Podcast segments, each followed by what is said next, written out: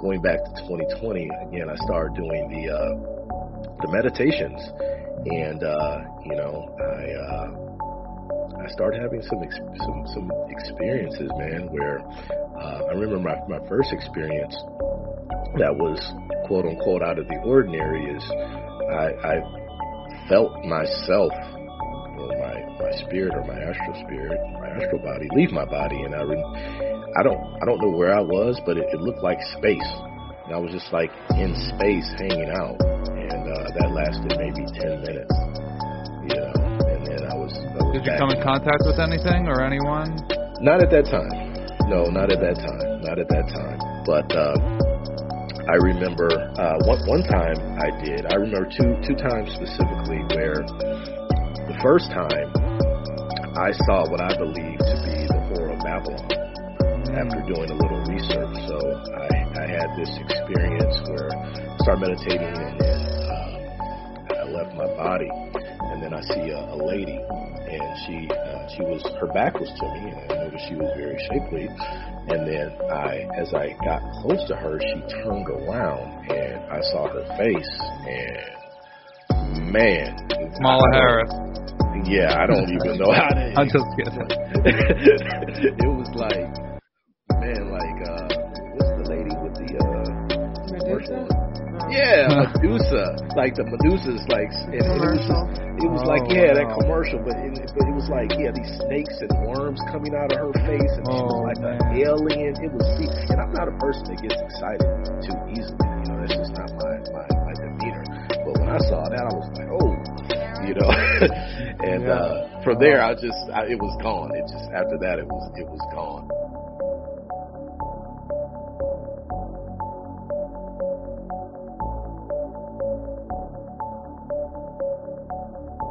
Hey yo, welcome to the Godcast.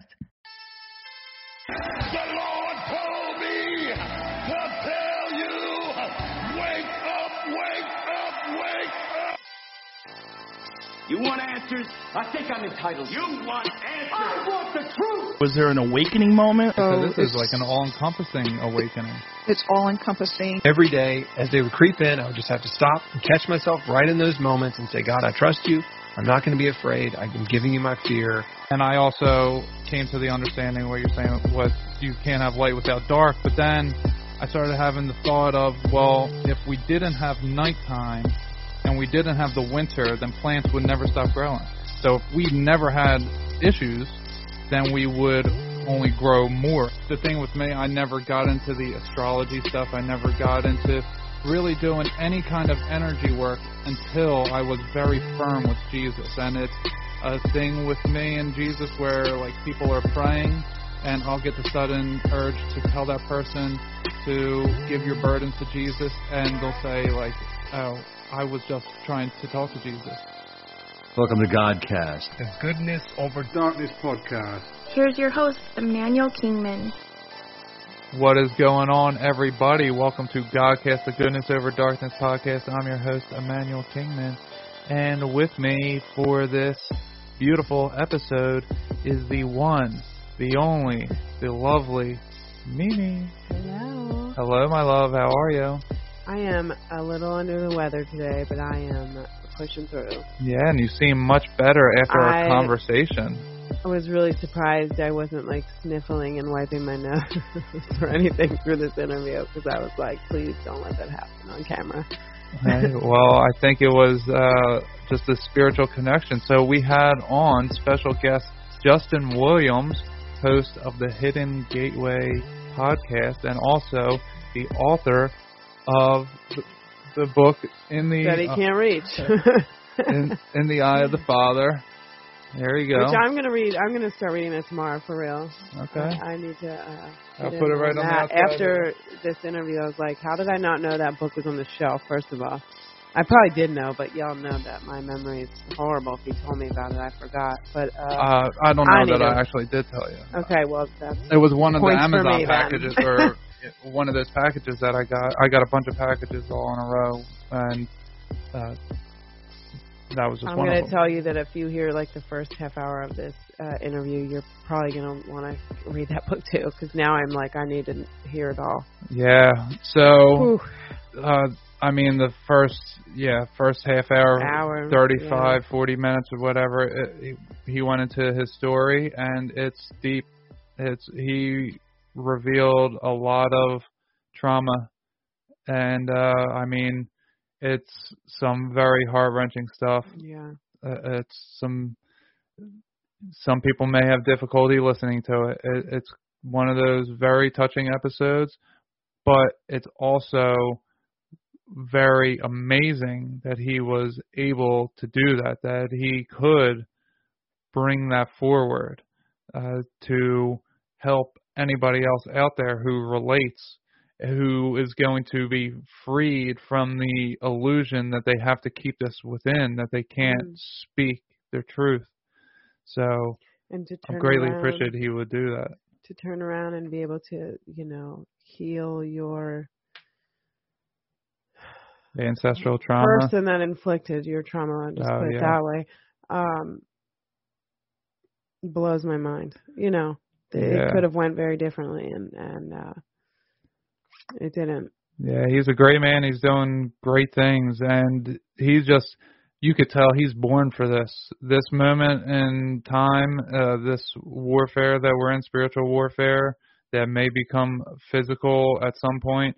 He is born for this. Yeah. That there's no doubt in my 100%. mind that he was just like, give me all of the trauma.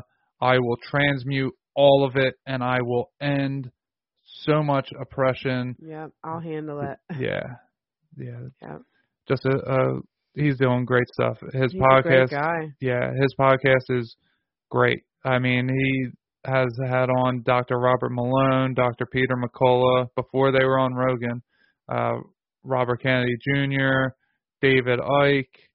I mean, uh, there's a bunch of different people he's had on. So you guys will surely do yourselves a favor. And hey, I was on there, so you know you'll right. you'll like that. And I've revealed some stuff on that one that I haven't revealed anywhere else. It it is the hidden gateway after all, so you know everything kind of comes out when you're on the hidden gateway. Uh, and then the second half of the interview. So this interview was two hours and 15 minutes. We could have went much longer, but uh, you know we have to stop at some point. Uh, but we get into some very mystical stuff and some of the experiences he had with the the meditation of sending his conscious awareness to a different state and interacting with a person who was contemplating suicide Amazing. and then meeting that person over a Zoom call In just real life. 2 weeks later yeah. and then that person being told by a mutual friend that this was the person that visited you when you were about to kill yourself without that person actually knowing that that was a thing and then i mean just the amount of, listen to the story. yeah, the, the amount of revelation there that god is real the spiritual kingdom is real i mean it's just wow That's, that was an amazing story as well, and that that really is. I said it in, in the interview, but that is really what I would love. That's the work I would love to do. yeah yeah The Utah work. well, it's uh, you know everyone has their own uh things to do and, and their own way to get there. Yeah. So when you're ready for your destiny, it'll be there for you. I'm gonna work on that. Yeah. Well, I definitely want to try out this uh, meditation that he was talking about, the uh, Robert Monroe Gateway meditation. Gateway meditation. Yeah. Gateway experience meditation. Yeah, yeah. Yeah. I wrote that down. yeah, so I definitely want to try that out because I mean, who knows? And I love that he has a war room. I love that. Yeah. well. Yeah, I think this this is my war room. I've been Yep. hearing uh, about this sacred place uh, a lot lately, and I think that this I thought the same thing. yeah this part of this Mm-hmm. you know this is a multi-room room, and and this part of it I feel is my sacred place. You know, I got all I got my mug over here. I got my shirt right th- uh wrong way. I I can't do it because it's I'm backwards. But right there is my You shirt. would not make a good the- weather guy. no, well, I could if on Zoom it it mirrors me, so I was used to that. This is Yeah. different. This is direct. I do it too all the time. I'm like, nope, nope. Nope, nope, this side. it's much easier doing on when it's mirrored, but it's not mirrored. yeah. So, but and I really want to turn the behind that into, you know, my war room. That was like my goal is to have it as my space, and it still kind of is. But I, I guess I need to get back there more. yeah, well, I do. yeah, I know. it'll come forward to you. Yeah. Right now it's just space that we use sometimes. Yeah. So anyway, you know, this is a really great conversation. I think Jesston and I have a lot of similarities. I feel a connection with him like he is a brother. I know I may say that often because it I do feel people are my brothers and sisters when I say that, but I really feel something more when I connect with him. I feel uh I don't know, like he, is just eh, me that's over there. Yeah, I, I like don't know. Fractal. Yeah. Yeah, like Yeah. a very close fractal Mhm. that maybe we're from like this this inner circle of beings. I don't know. I don't I don't know how to word it really, but I know that that and he's connected with Metatron in a big way and I feel what Metatron is for him, Jesus is for me. And you know, everyone knows of course how I feel about Jesus, but I also do know that there are people who connect with other energies. You know, I say it and especially recently I've been saying that it's not the the names that matter, it's the energy, it's what's inside that actually matters and God judges based upon what's inside and it doesn't matter the words. You know, there's there's people that call themselves Christians that have no faith in Christ at all. I mean, they're just black pilled completely and you know, just because they claim that they're Christian doesn't mean anything. So, and, and also there's people who call themselves Christians that are sinning nonstop.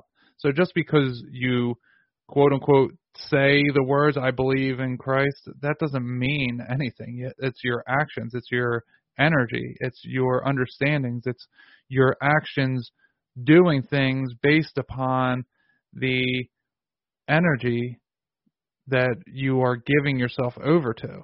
You know, we give ourselves over to something in one way or another, either yourself or another entity or God, the creator. And when you have your works are a byproduct of doing the work of the Father, that is what it's all about. So if you're not doing the works because you're not bending your will to God's will, that's really what matters. So everyone out there that doesn't really have that understanding, that thinks it's just the name of, of Jesus Christ, I want you to open up a little bit, expand, and realize that we are all the body of Christ, and we are all we are a sphere, a spectrum that we have to fill out the full spectrum. We are not a hive mind. We are not just thinking one way, doing all the things the same way. That is a hive mind. We can't do it that way. The religion has really tried pushing that to to be a thing. To everyone think the same way, act the same way, and that just isn't the case. You can't put you can't put your perspective, your life experience into me and my life experience. You have to have faith in your God that what your God has done for you, that my God will do for me. Right? That's what we have to have faith in. Proverbs 3 5. It's all you can't do it on your own understandings. You can't understand why someone says this and what someone says that. But you understand that God will do for them what God has done for you. And you have to have faith in God and not yourself. That's really the bottom line. So I just want you all to have an open mind coming into this if you don't already. I mean, his book is called In the Eye of the Father. He's not uh, out here saying anything that is out of the ordinary. It's just, uh, I'm just forewarning some Christians, is all. But I think that's going to do it for our intro. make sure you check out Jesston's stuff on. I'll have all the links in the description. His website, his YouTube channel, his IG. He he does a lot of great memes on Instagram. You're gonna say mm-hmm. something? Yeah, I was gonna say, do, uh, in for BitChute, do you have like I don't I'm not on BitChute ever, so do you have to have like a special screen name or account for that? No, you can just go on BitChute and okay. search. Some of his interviews are on there because they can't be on yeah, other. David and Yeah. RFK Jr. They're Yeah. on BitChute only. Well, for the video, but the audio is on his regular Oh, that's right. audio podcast. Yeah. Uh, yeah, so make sure you check out his stuff. Make sure you hit me up, ImmanuelKingman.com. I just revamped my energy work section. I do spiritual baptisms, and I'm doing, I'm calling it guidance now. I'm not calling it light work. Uh, I'm up the price like 14 bucks because I didn't want to have triple digit numbers anymore, so I got rid of all that. I also am doing uh, phone calls only. If you guys don't want the spiritual baptism, so with the the guidance package is a spiritual baptism plus the phone calls, and with the talk only is without the spiritual baptism. So uh, that way, if someone wants to do uh, on a cycle, you know, a repeated scale that they want to just keep talking instead of having to do the spiritual baptisms, then uh, you know it's cheaper for it, much cheaper. It's uh, only 50 bucks for the talk only. It's 90 bucks for the spiritual baptism, and 125 for guidance. And that's all I'm doing anymore. I'm not because I teach people how to meditate for free. I do chakra cleansings on people when I speak to them, and they don't know it. It just happens. It's not under my control. It's just what happens. So I do that stuff for free. And uh, the full body scan, again, that just happens, and I do it for free. So why am I going to put it on there? It's not like I was even uh, making money off of them. So those things I let go. Uh, you can go check out the page for yourself. I, I revamped the the whole mentorship program uh, page. So go ahead and check that out. Check out my YouTube channel, Goodness Over Darkness. Make sure you like, share, subscribe, comment, rate and review. Spotify has a new uh, star thing that you can give my show five stars. I would greatly, greatly appreciate that. It would help with the algorithms. And uh, I think that is it. So make sure you stay tuned after the bridge to hear the interview with Jesston Williams. Everybody stay tuned, and we will talk to you guys later. Bye.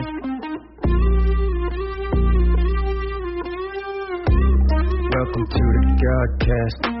Cross up on my back, I'm slaying demons. It don't matter what you call that. Searching for the truth, facts are facts until they fall flat. Looking like a story, man, it's all cap. But it's goodness over darkness, it ain't all bad. I'm at my maker, but I was called back. Immanuel, show my people they're under a spell. Heaven or hell is free will. I made my choice and now it's well with my soul. I pray the same for you as well. Welcome to the Godcast. Welcome to the Godcast. Hello, everybody. On today's episode, I have on a guest who has had a rapid awakening. He has had some incredible experiences with God and spiritual warfare, as well as some traumatic experiences as a child. He is host of the Hidden Gateway podcast. Everyone, welcome Jesston Williams to the show. Welcome to the show, Jesston. How are you, my friend? Hey, man, I am excellent, man. I want to thank you so much for having me on. I know we connected a few weeks back. You were on the Hidden Gateway, and Mm-hmm. uh, very, very happy to be to be here with you today. Thank you. Yeah, I'm so honored to have you on.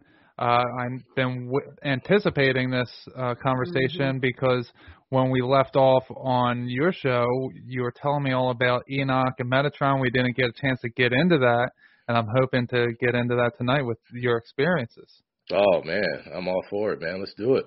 All right, so why don't you tell the audience a little bit about yourself and your awakening, and uh, you know whatever you want to get into.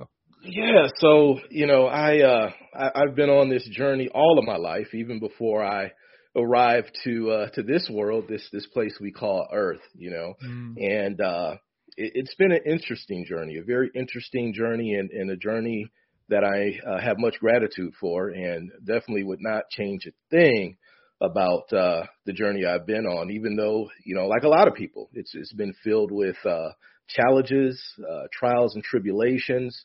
But I must say, it's been filled with a lot of joy, a lot of love as well, and that definitely uh, outweighs uh, the, the the challenges I, I've, I've been through. I don't like to call uh, those those experiences uh, negative or uh, you know bad things because they're not.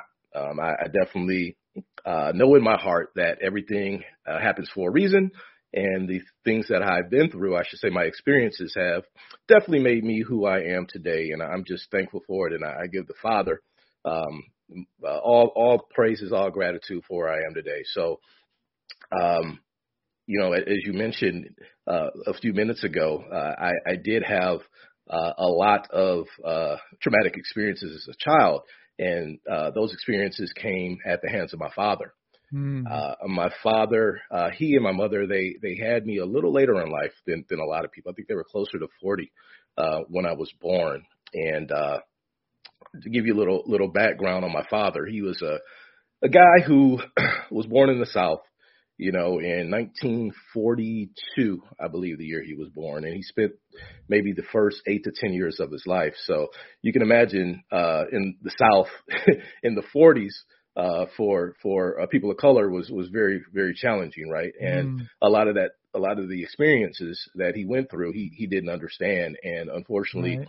his father wasn't around and my grandmother, you know, she wasn't, uh, unfortunately, she wasn't very, uh, didn't do a very good job. She did the best she could in regards to, um, explaining those type of different experiences to him. Uh, fast forward, he hit about, I don't know, eight, nine years old. Uh, they moved north to Ohio, Toledo, Ohio, and life was much different for them in Toledo, Ohio. So he was, you know, uh, pretty much a normal kid. Uh, they, they were very poor, you know, and that was one of the main reasons he, that they moved north because they, because, uh, for opportunities, job opportunities, Mm. uh, in- uh, in, in Ohio in the north compared to, to the south. So they, they moved and, uh, he also had a, had a brother, uh, my, my uncle Lenny. Um, and, uh, when my father was about 15 years old, my grandmother became very ill. And, uh, and, and, and my uncle was his, his, his younger brother. And so my father made the decision, uh, sometime in the 50s to go into the military. The rules were much different back then. And so he's able to enlist in the military at 16, I believe Oh, wow. it was.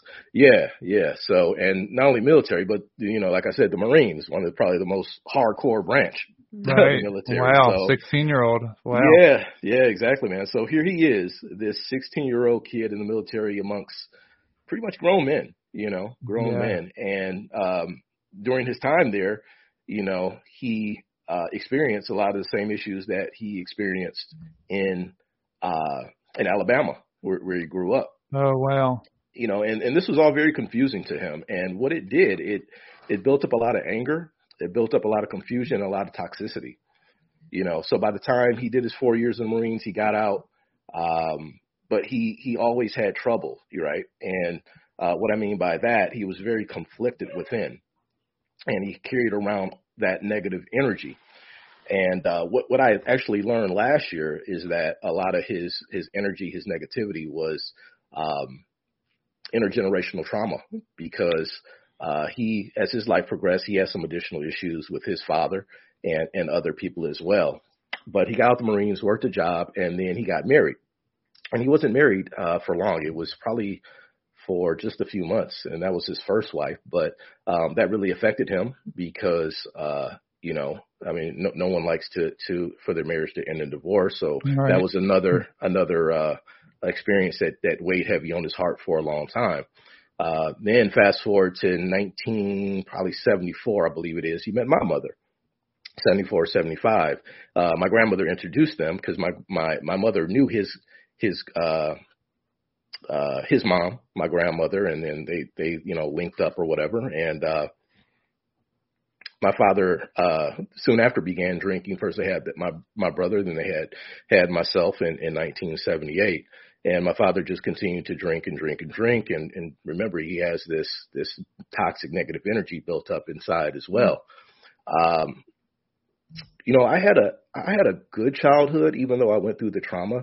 And to tell you about my father, he was what I like to call a Dr. Jekyll, Mr. Hyde character. Even though I mm. went through some very, very rough, bad things, very rough, challenging things, I should say, you know, um, he was like the sweetest guy, the coolest guy that you can meet. Like people that knew him, they would tell you, man, Jesse is a, a, a class act, a really good dude, um, a guy that would give you the shirt off his back, right? And wow. he he raised me well, man. He taught me how to how to how to carry myself, how to how to represent myself in my in the family.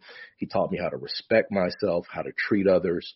Uh, would constantly, you know, tell me he, he loved me all the time, man. But that bottle was his best friend, you know. And when he began to drink, uh, it was hell.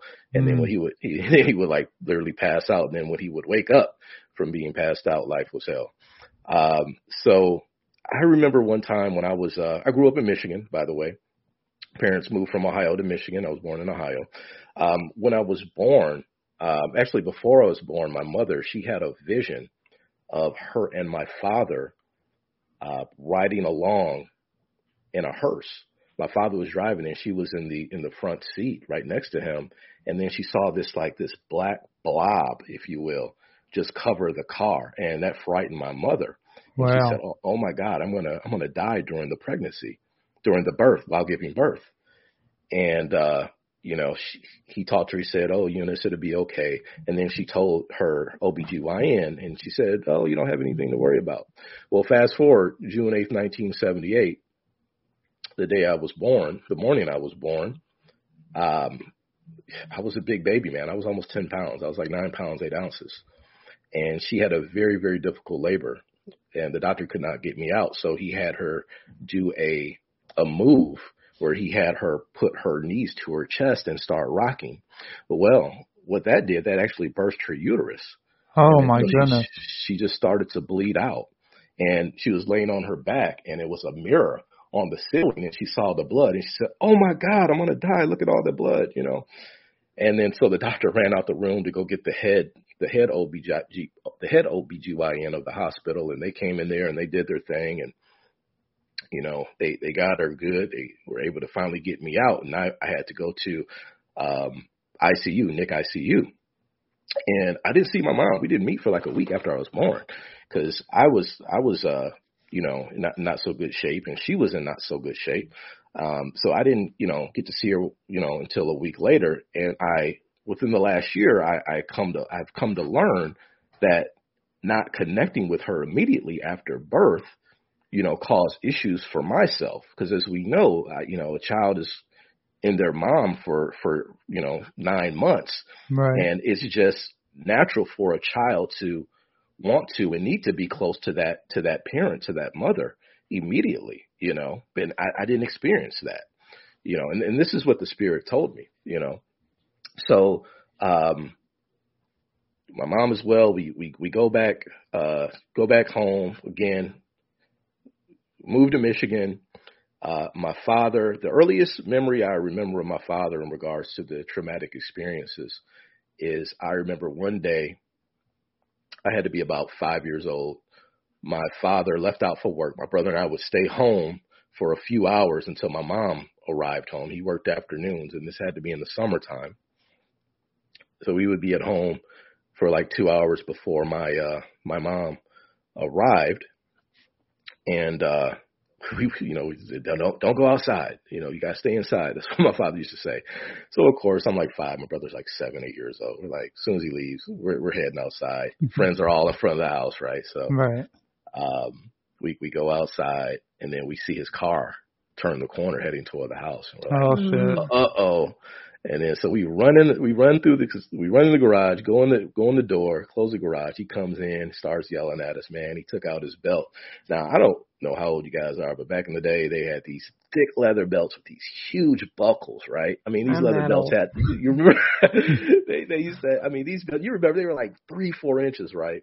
And he made us strip down to our underwear and just let us up for, man, like at least 30 minutes it was it was terrible. I mean, I can I can visually see that experience today. Mm, wow. And uh, we were running around the house. We were screaming. We were crying. I was trying to run out the door, And uh, when it was all said and done, I had uh, these welts all over my body. My brother and I both did. We had these welts all over our body that that you know lasted there for weeks. Um, very, very, very, very traumatic experience. Is that the first time you remember something like that happening? I you know, yes, it is. But you know, my father passed in 2007. There was an incident that happened when I was younger than that. I was two years old that I had that when he he mentioned it, I I literally saw it clear as day. Like the scene just popped in my head. So it for whatever reason it it was buried in my conscious, right? Right, and, like you were too young to remember. Right, exactly, exactly. Or or maybe because it was so traumatic, I just I, I don't know. But um, he when I was two, and this is like right before he died, he told me this. He said because he went through this thing of, of forgiving people that he felt he had done wrong. And he said, man, I was way too tough on you and your brother. He said, I remember when I came home one day, you were two years old. You ran up to me with your arms open saying, daddy, daddy. He said, I picked you up and I just threw you down on the ground and you just bust out crying and I didn't pick you back up. I just walked to my room or whatever. And mm. I tell you, I tell you what, Todd, as soon as he said that, is that that moment flashed. I saw it. I saw it. And I was like, damn, you know, it was just it was just really really weird for me. It came back, so I think that was the first thing that that really happened that that got to me, and then then that that that bad whooping or beating that I received was the second, and uh, you know that that is like the main thing um, from from from my early early childhood. Um, from that point, a few years later, my parents divorced. We moved to uh, to Michigan. I'm sorry, to Ohio to live with my sister. Um, and uh, the reason being because you know he used to used to unfortunately rough my mom up a lot. Mm. And uh, one time he and my mom had gotten into an argument, and uh, I just remember seeing him slap her. You know, this had to be I was about I probably was about six years old. And then the next thing I knew, me and my brother, we when we saw that, we we ran we ran and we we hid like somewhere in the house. I want to say maybe our rooms, and then we were kind of looking out, and then I saw my dad go to the kitchen and get a knife. Oh wow! And then I just saw my mom take off running. Right, she ran out the house, and then my dad went back to back into the kitchen, grabbed like this bag and put like four, five, six knives in there, and then he left out. And my brother and I were crying and they were gone, which seemed like forever. Um, but then my mom came back soon after and she said, You guys hurry up. I just called the police. Get your stuff. Help me get the stuff together. We're going to go to Ohio to live with your sister. And then we'll figure, I'm going to figure things out from there. So the police came and got us and, uh, we went to, to the donut shop. As funny as it sounds, uh, not, not too far from the house. Mm. And then my sister and her husband, my brother-in-law, they drove from Ohio to, to pick us up. So, um, wow, you know, we went to live with them. And, so he, so he packed these knives to go after her or? That's, that's exactly what he did. And my oh, grandmother, my, my grandmother told me, um, at one time years ago, she's passed on now, but she told me that uh, he had called her. He said his mother. Yeah, he called his mother. He said, "Mom, I'm gonna kill her. I'm gonna kill her. I'm tired of her. This has happened, and this has happened, uh, and I'm, I'm, I'm gonna kill her." And she she talked him out of it. Thank God. She said, "You know what? I know you love your children. Think about your children. If you do that, she'll be gone, and then you're going to prison for life. Then then what? What about your boys? You know?" Mm-hmm. And uh, she she she talked him down, and you know Oh, wow. Um, obviously, obviously that did not happen, you know, thank, thank God. So she was able to talk him down. And, uh, but it, that experience and then moving to Ohio, living with my sister, that was a huge change for me, right? Like I literally went to like 10 different schools from kindergarten all the way to, to high school because there were so many so much going on. So each and every time I had to restart. And my father, he was a very controlling individual, you know, being a Marine, having a drinking problem. So I grew up not being able to think for myself or, or have a mind for my, for my own. He was, his mantra was always a child is to be seen and not heard. Mm. Right. Mm-hmm. And then, uh, so that, that caused me to be an introvert and to be quiet and not, uh, want to express myself. Like as a kid, I was so quiet, even, even in, into adulthood, you know, I just became so quiet and just shut down and, you know, uh, because of those experiences. Right. Now we're in Ohio. Uh, we lived in Ohio for like a year or two with my sister and then my mom got a house like soon after we lived with her. And then while we, so in the house was my mom, my brother and I, uh, then my sister, her husband and three kids, and then my other brother as well. So is your sister and, much older uh, than you? Yeah, yes, a- absolutely. Uh, because my mom was married previously. Oh, okay. She had her first four, and then she had my brother and I with my dad. Oh, okay. Yeah, uh, technically half, but we, you know, th- th- we don't even view it like that. You know, right? We're, we we all are very very close. Uh, so then I was about seven years old, and my brother, who who not my brother who uh, who lived with me in Michigan, but my older brother, he uh unfortunately got got uh, off into drugs. You know, he this is like in the mid '80s, like when cocaine and, and crack hit. You know, um, really bad. He got off into some hardcore drugs, man. And I remember my brother uh and I were home, and he came home like high, drunk or whatever. He was definitely under the influence. He took a nap. He like passed out in his room. Then he woke up, and he was looking for money and he lost seven hundred dollars, but he accused my brother and I of stealing it from him. You know, oh, and wow. again, I'm like seven years old. My brother's like eight or nine at this point. So was he a teenager, or young twenties? He he was young twenties. He was like Okay. twenty one, twenty two. Yeah, he was like Okay. early early twenties, definitely. And uh so he accused us of stealing his money. And then so at that point, man, he went and grabbed one of those long extension cords, right? And he told us to, like my dad, strip down to your underwear. And then, man, he just took that extension cord and went to work on us, man. And Man. that that lasted for probably 20, 30 minutes. And I just remember just running through the house. I remember bleeding all bleeding everywhere, all over my body. I remember uh running into a room and and uh locking the door and I, I called my sister at work, the one that lived with us, and she was a you know, a RN, worked at the, the hospital and I, I was crying. I said, Regina, Regina, Marvin is beating us. You know, can you come home and get us? And she just started crying and she called her husband, my brother in law, and he he came and my brother um I just I just, you know, stayed in the room, you know. Um but then my brother in law came and you know, they had words or whatever and uh that was that. But yet again another another very traumatic experience that caused me to again shut down and not want to uh be be bothered with people that much. Then we moved to uh back to to Michigan um like a year later. Uh my father at that point obviously you know my father wasn't living with us but when we moved back to Michigan he he was back in my life again. Him and my mom had this like business relationship where uh you know she wanted him to be around us and uh you know just for financial reasons as well. hmm Uh, so he moved back in the house, and uh, th- that time was cool, man. That was like third, fourth grade, and he, everything was cool. You know, it was kind of, kind of, you know, the ideal uh, for me at least, uh, how I would like things to be. And then uh, from there, we moved yet again. We moved to a different area of Michigan, and this was at the end of fourth grade. Yeah, of fourth grade. So at that point, I was like eight years old. Everything was going cool. Everything was smooth. Father lived with us. My mom, she bought a house.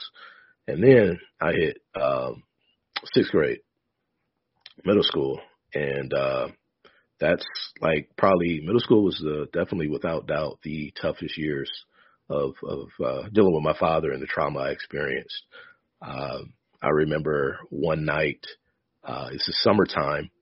One night he told me to make sure I take a shower. I better take a shower before he gets home. He, he, you know, being in Michigan, Detroit area, big three, General Motors, Ford Chrysler. He worked for General Motors and, uh, he worked afternoons. He went in like three to 11 or 12 o'clock at night. And then so I, I heard him, you know, pull up and I said, Oh my goodness. I remember looking out the window and my heart's just beating, beating, beating because I knew I, I didn't take a shower. So as soon as he walked in the door, he said, Did you shower? And I said, No, Dad, I didn't. You know, I had been outside playing with my friends, summertime. So he grabbed me by my shirt and he uh, just pretty much dragged me into the bathroom and turned on the hot water. And then he said, keep your ass right there. And then he went into the kitchen and boiled some water. Mm. And I'm not sure if you remember those these little vials of uh, hot oil treatment. I think they're called like V8 hot oil treatment or something like that. Uh, yeah, I know what you're talking about. Yeah, so you're supposed to run those VO5 under- or something. VO5, Yeah, that's what it VO5. is. Okay, Yes. yeah, yeah. Mhm. Yeah. Used So you're supposed those. to, yeah, yeah, my father did too. And um, so you're supposed to run those under hot water, but he boiled them, right? So he boils the little vials. There's like three of them, and then he comes back in the bathroom, and he grabs me by the neck, turns on the, the faucet water, has me by the neck, and sticks my head under the water. And so, as you can imagine, the water's running down. He opens the vials and just pours that boiling oil all on all over my head. And I was just screaming and crying, and it literally burnt my scalp, burnt several holes all over my head, Oh my goodness. and uh, just, just just had me under there, which felt like forever. It had to be probably at least three to five minutes, but it just felt like would never end. And I'm yelling, crying, screaming, kicking, and then uh then he he let go, and then I just fell to the ground, and I was just just in tears. And then I remember him saying, "Now go get your ass in the shower. You you better be out there shower in five minutes." And uh no, in fact, when I fell to the ground, I wasn't crying because I was scared to cry, so I was keeping my tears in. But then when I got in the shower, that's when I just let it out, you know, because I couldn't hold it in any longer.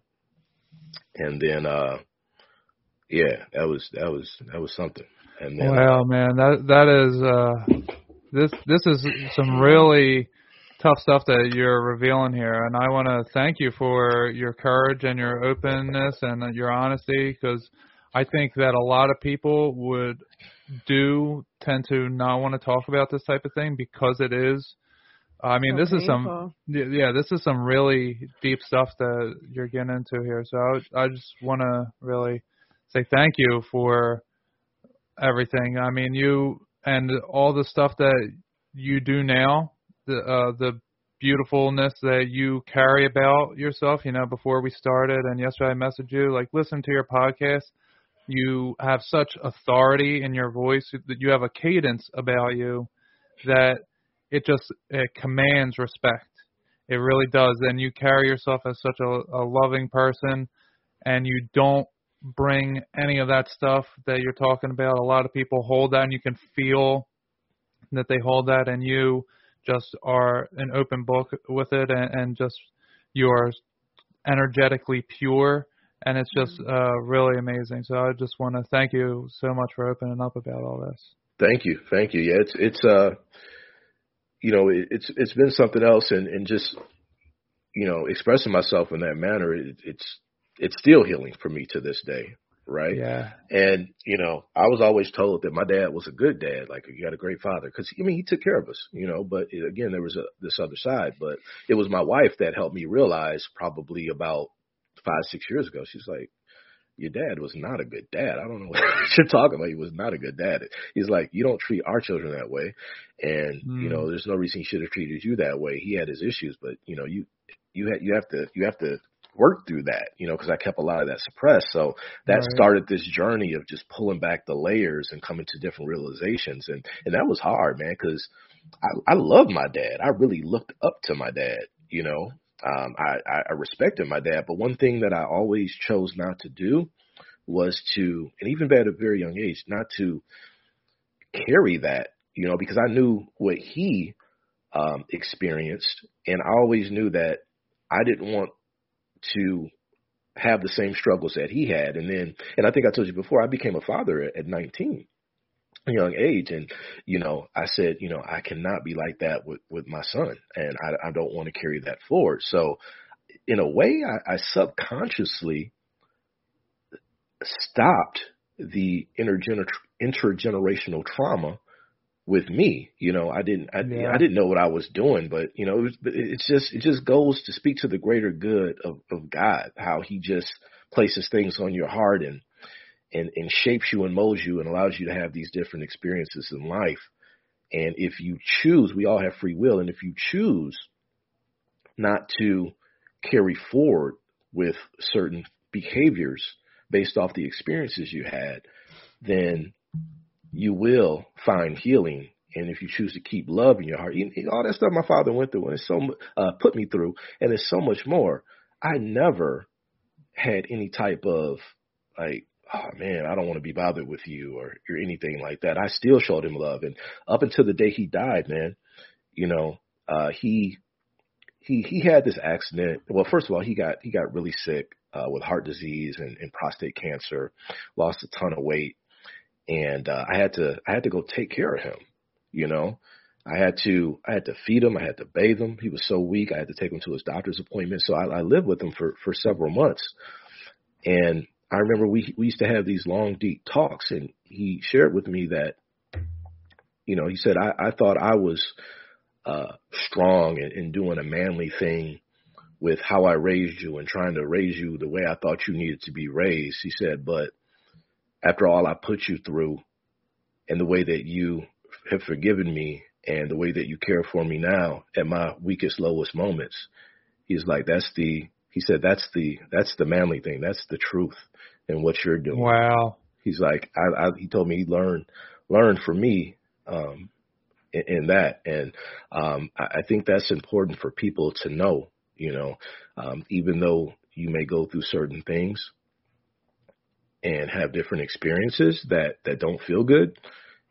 I think it's definitely important for people to at least try to maintain a certain attitude, a certain joy in your heart, knowing that there is light, there is hope, there is um, peace available to you. You know, you're not done, especially if you if you you believe in God. You know, especially if you believe Yeah. in God. You know, it's it's, it's rough. Yeah, when you first opened up and you were saying how your father had the uh you know the ancestral trauma being carried on, what the thought that popped in my mind is that he carried it to you so that you could then transmute it and end it. Wow. And, and it seems like you did that, you know, before you even had any mystical experiences or anything. You just knew that what was going on wasn't supposed to be and that you were going to do it differently and that you even showed your father before he passed what a man is supposed to be and for him to have that realization while still alive and you being a, a young father at, the time still you know that that is just uh, a very big very big thing that you did for all of the people you share DNA with, you know, all your pre- predecessors and everyone to come after you. You really, uh, you bared that brunt and you really, uh, I mean, hats off to you, my friend. It's just an incredible story that you have here. Thank you. Thank you. Yeah, I think that is uh very important. Um and, and well said, man. I appreciate it. But uh you know, it, again, I, I just get oh you got it. oh yeah, yeah. And the book in the eye of the father, the memoir. Yeah. Yes, yes. Everyone make sure you uh grab a copy.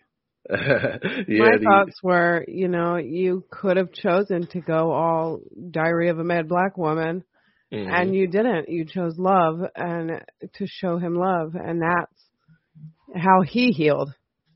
Yes. Yes. Thank you. Absolutely. And I Mhm. think it was important for me to do that, not only because it was the right thing to do, but I also believe it was important for me to do that in order for me to fulfill my purpose, which the Father has placed in my life. Because I, mm. I, I, I could not do what I'm doing now and, and, and do the things that God has for me to do in the future, carrying that toxicity, carrying that negativity Exactly. you know and yeah I, I had i had the opportunity to do that like we all do right Right. but i decided to go through the storm and, and not around it or even completely just completely avoiding it Ignore it. Yeah. exactly because you know i was raised in the church you know and todd i think i told you when we talked before that i was one of those kids that went to church three four five times a week my mom Right. especially after my mom went through what she experienced with my father through the divorce when we got into ohio moved in with my sister she she she she was at her lowest point then right? Hmm and so she started going to church and and, and just really becoming involved in the church and, and reading her bible.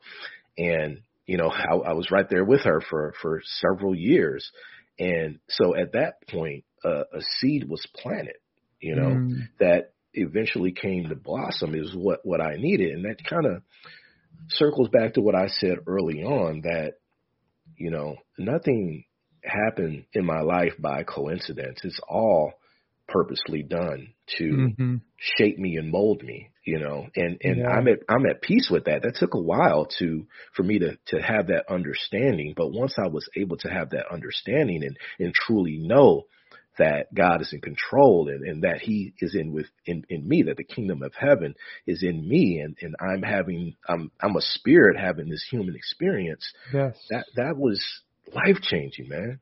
That Yeah. was that, that did it for me, man, I tell you. I, I was I was having a conversation with my mother earlier, and it was I just saw that you posted on Instagram something about ancestral trauma. You know, it was a whole line of people, you know, from the great grandfather to the grandfather to the father to the son, Mhm. and I was telling my mom about this earlier, and I'm like, hey, like this is how things really work. That we we do things, and it is affecting our grandchildren, great grandchildren, all of our ancestors down the line. That we are building their DNA strands now by our choices, and it is encoded in them. And she goes, "Oh yeah, that's like uh, saying something's in your genes." I was like, "Yeah, that's exactly what that means." People just don't understand that it's every decision that you ever make is encoding into your ancestor or into uh, your future ancestors. That's yeah, right. yeah. And so I was explaining to her, I was like, like what I went through, I, don't. It's not the ideal scenario, but what it, it was meant to be. If I didn't go through that, then I wouldn't be where I'm at, where I am. I wouldn't have the understandings that I have. I wouldn't be able to help people.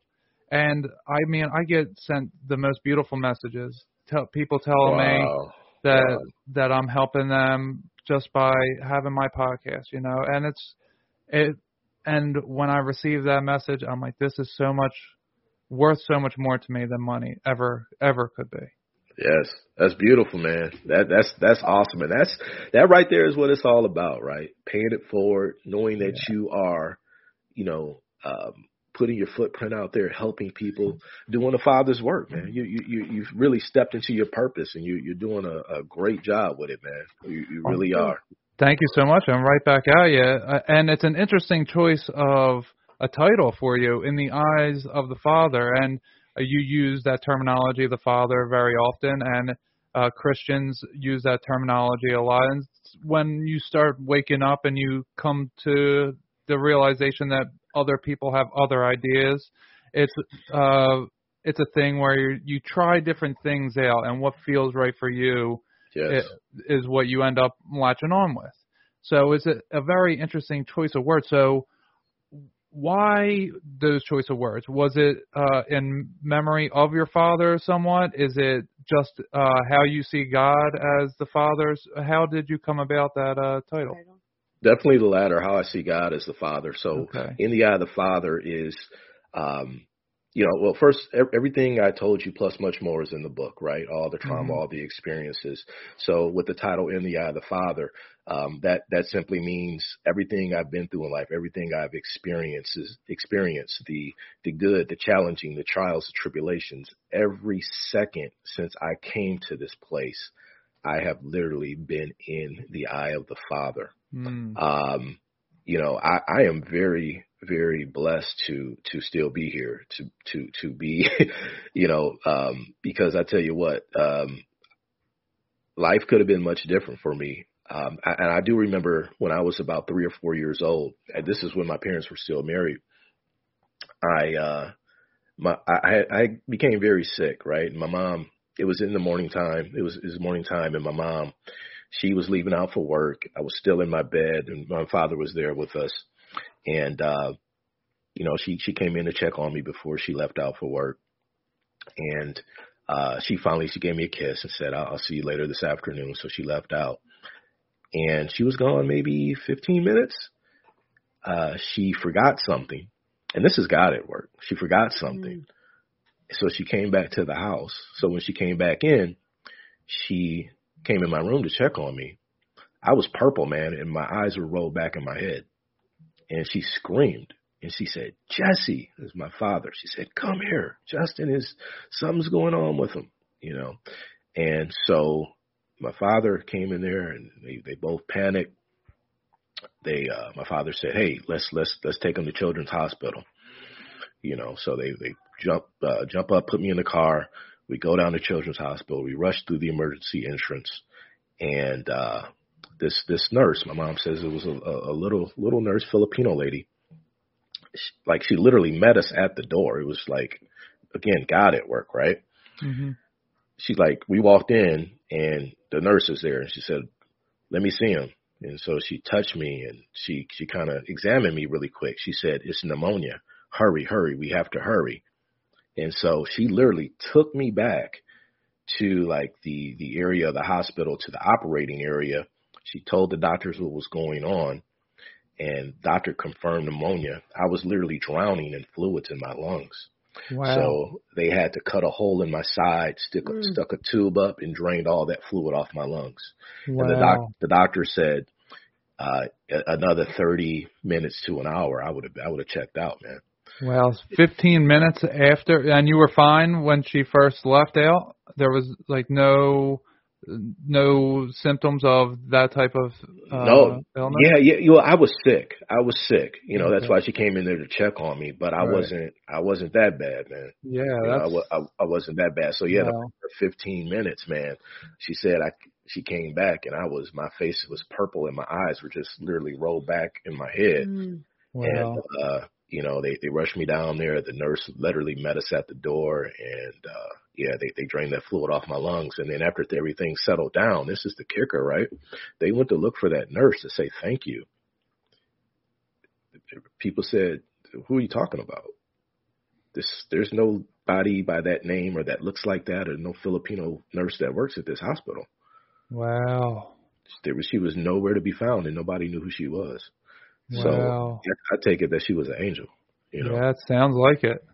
Yeah. I I imagine that was like a dream scenario for you. Do you remember the situation, or is it just being told to you? Man, the only thing I remember, which was the best part of it, is going into the play area at Children's Hospital a few days later after I was able to, you know, had enough energy and strength to play. Because I remember, I remember they rolled me in a wheelchair and I looked over and it was this playroom with all these cool toys in there. I said, "Wow, man, look at that!" I got excited as much as I could, and then. uh I said, Mom, I want to go to the play. This is like four or five days later. I said, Mom, I want to go to the players. I, I remember and I was able to walk at that point. I remember walking down the hallway and going in the playroom and just going at it. That's the only thing I remember. I remember being in the hospital playing in the uh, the little little play area. So Oh, that, well, that's a good memory to have. That yeah, I mean, that does sound like an angel to me. Uh, I, I know the the Bible talks I about angels being hu- like like humans. Yeah. yeah, yeah. So I just have circle- those. You do, wow, wow. Mhm. Yeah. So yeah, just circling back, that was just you know again in the eye of the Father, you know, even through through that through that experience, you know, God had His eye on me, He had His hand on me, man, and uh, you know, just just saw me through. He, he I, I know in my heart, He He sent the angel to uh to be there to assist because you know she literally met us at the door. Like we didn't have to go for for registration or anything. Just she she crossed our path right on time and, and got me back there right when I needed to be back there to have that that minor minor operation. So Yeah. um I can feel you're hugely important to this awakening process, and that you know that you are definitely being looked after because of what is to come, and I mean what has already come, but the more that is even to come. Yeah, yeah, I, I definitely believe that. Um, I, I've had some experiences uh, over the last two years here that that have, have confirmed that that that God is is really going to use me hmm to to to do His work. Um, you know, as, as this world continues to get more uh, chaotic and uh, confused, um, He has a plan for uh, not only me but but uh, a lot of people that that are uh, that that want to work on on His team in His in His army, as I like to call it. Oh yeah. And uh yeah, he uh he he has definitely revealed that uh as you know, I've had some uh some pretty what I like to call amazing experiences. Yeah, yeah. Let's get into that. Yeah, so in uh in 2020, uh, you know, I, I tell people all the time, is is is as rough as 2020 was for a lot of people worldwide. It was without doubt the greatest or the best year of my life. Mm. You know, um, I was laid off from my job in March, like like millions of other people, and I'm sitting around the house and trying to stay busy as much as I could, trying to entertain myself, my wife, and, and my children. And you know, um, it was uh, it was something else, as you all probably know. But uh, my wife and I had we we had always uh, you know been on this spiritual journey in, which we were just always seeking truth. And just to take you back, as you know, I'm in the Phoenix area, but and I've been here since 2018. But prior to that, we lived in San Diego from 20. We left Michigan in 2012, so we were in San Diego from 2012 to to 20 2018. Now in the Phoenix area, I remember coming home from work one day, going up into my room, sitting on my bed all by myself and I asked the Father for truth. I, it may, I think I was, may have been going through a rough period. It's a challenging period in my life at that time, dealing with things on the job and, and, and, in my marriage and, and with my children and, and with, with, with other things. And I said, Lord, I want to know truth. And then I heard audible, just like the three of us are, are, are conversating now. I heard that nothing is as it seems. And I just mm. kind of, I went, whoa, nothing as it seems. And, and, and I knew in my heart, and, and I, I know you, you both know when, when you, when the spirit speaks, when the God speaks, you know, without a shadow of a doubt who or where it's coming from. Right. And, and this wasn't even in a meditative state, no psychedelic experience. This is just sitting there and praying essentially. That, that, that's right. I, and, and okay. it, I, I, it wasn't even really a prayer. I just came upstairs, sat on my bed. I was, mm-hmm. I remember being a bit frustrated and I, I just, I just, I just said, I want, I said, God, I want to know truth. Well, did you like look around? Like, did I just hear that out loud? Is someone here? that's exactly what I did, man. I've that's done that plenty of times, my friend. Yeah, that's exactly what I did because I heard the voice, man. I, yeah. it said nothing is as it seems, and, and since I knew where that came from, I took that literal, and I still do to this day. Nothing, I mean, literally nothing is as it seems, and so this took me on a journey and this had to be in 2014, 15. But this took me on a journey, and it took me on a spiritual journey at that point. That's actually when I started my spiritual journey.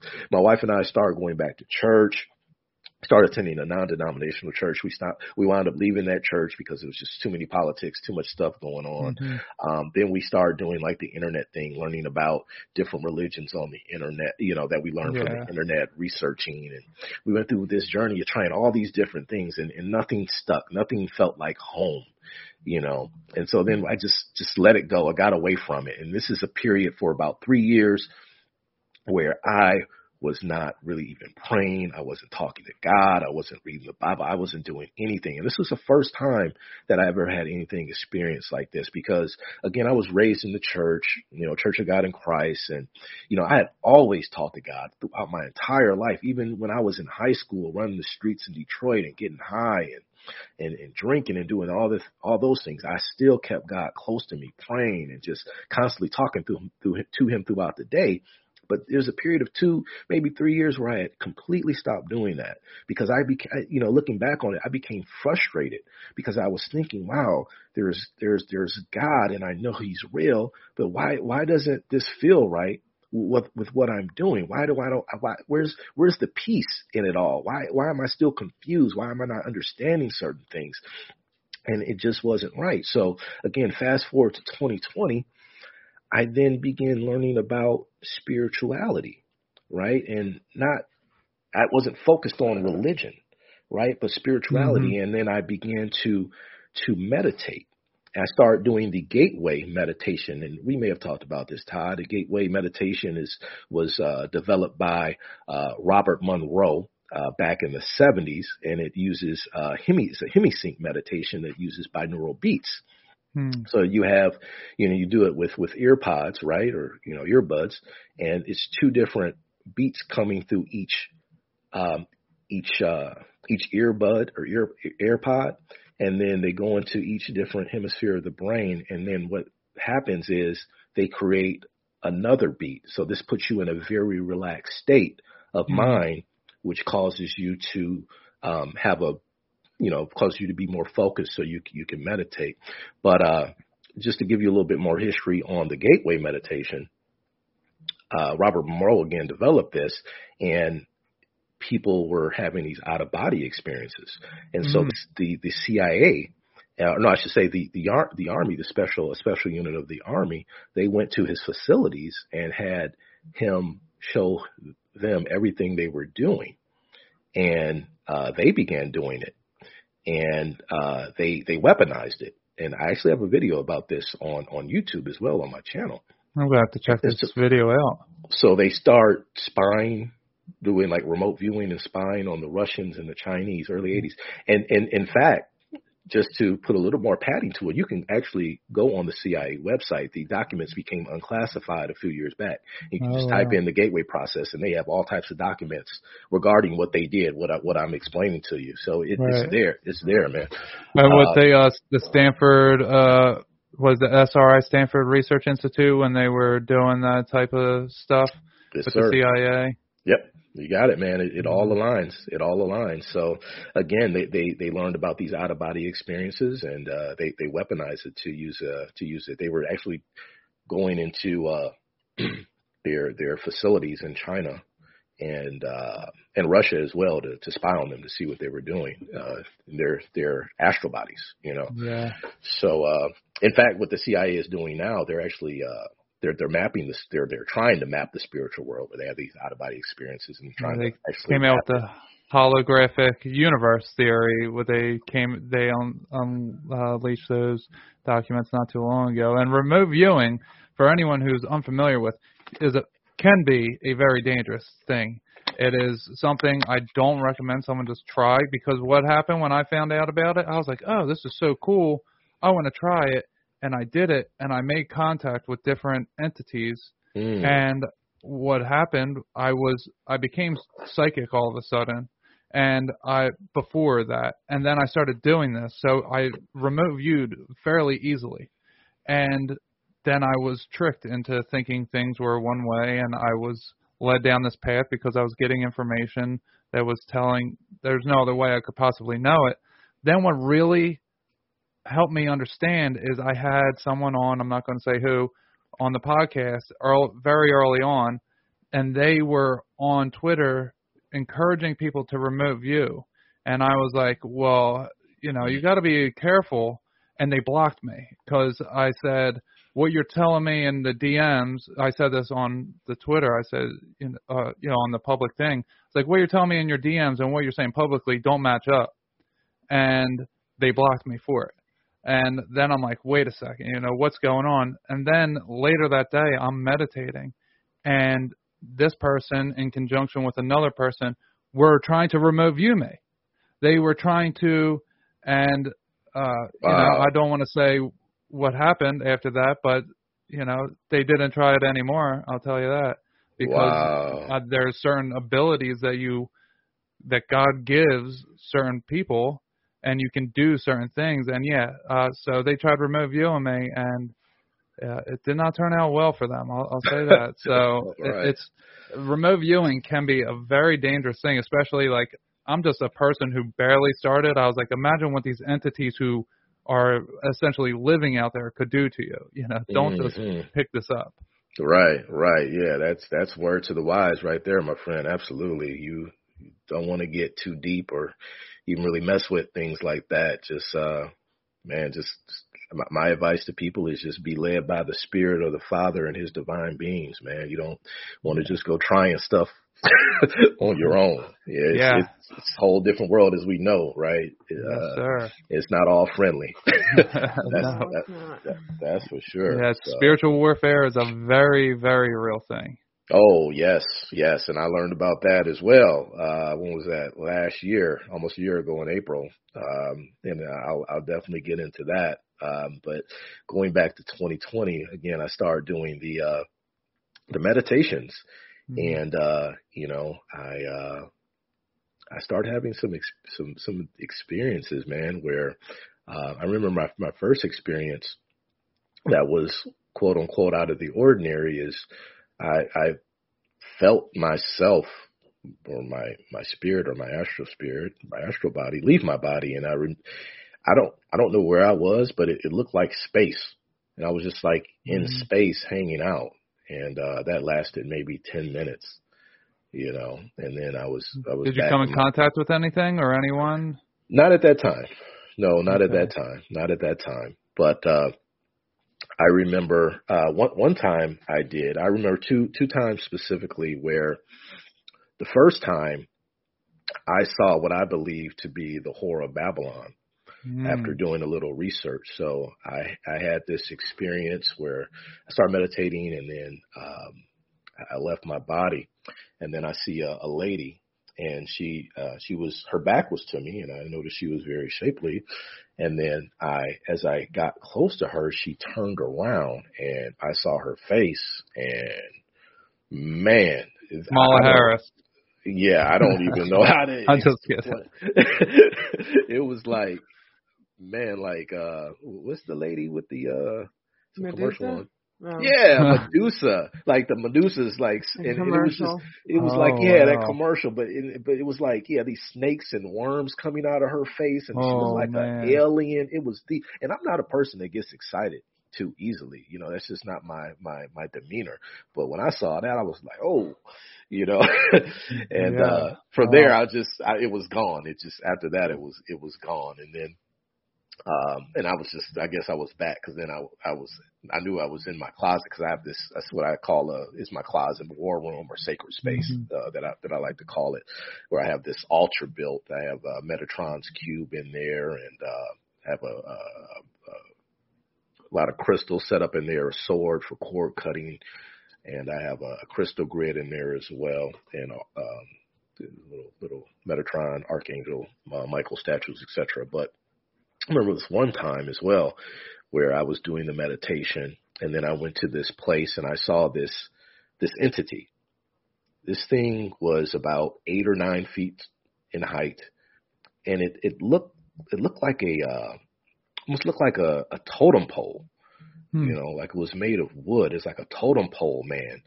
And uh it was it was brown. It yeah, something like that. Something like that. It reminded me of a of a uh like a it was like a it looked almost like an African warrior. You know, it was like brown and it had this An elongated its face. Yes, yes, Okay. yes, absolutely. And I, a family member was standing right next to it. It had like its arm around her and holding her close. And this family member was in fear Hmm. and she was she was scared. She was afraid, and you know, I'm like I didn't know what to do, and I'm just standing there, and all of a sudden this thing like reaches out at me. It like tried to make contact with me, and it wasn't friendly contact. That's for Hmm. sure. It's like it tried to. I want to say maybe even tried to stab me, man. Hmm. But uh, I I, I like I I like freaked out. I remember freaking out, and I didn't know what to do, and so I called on an archangel, Archangel Michael, right? And I kid you not, out the corner of my eye, I saw this huge angel with wings and all Wow. flew in at like a thousand miles an hour.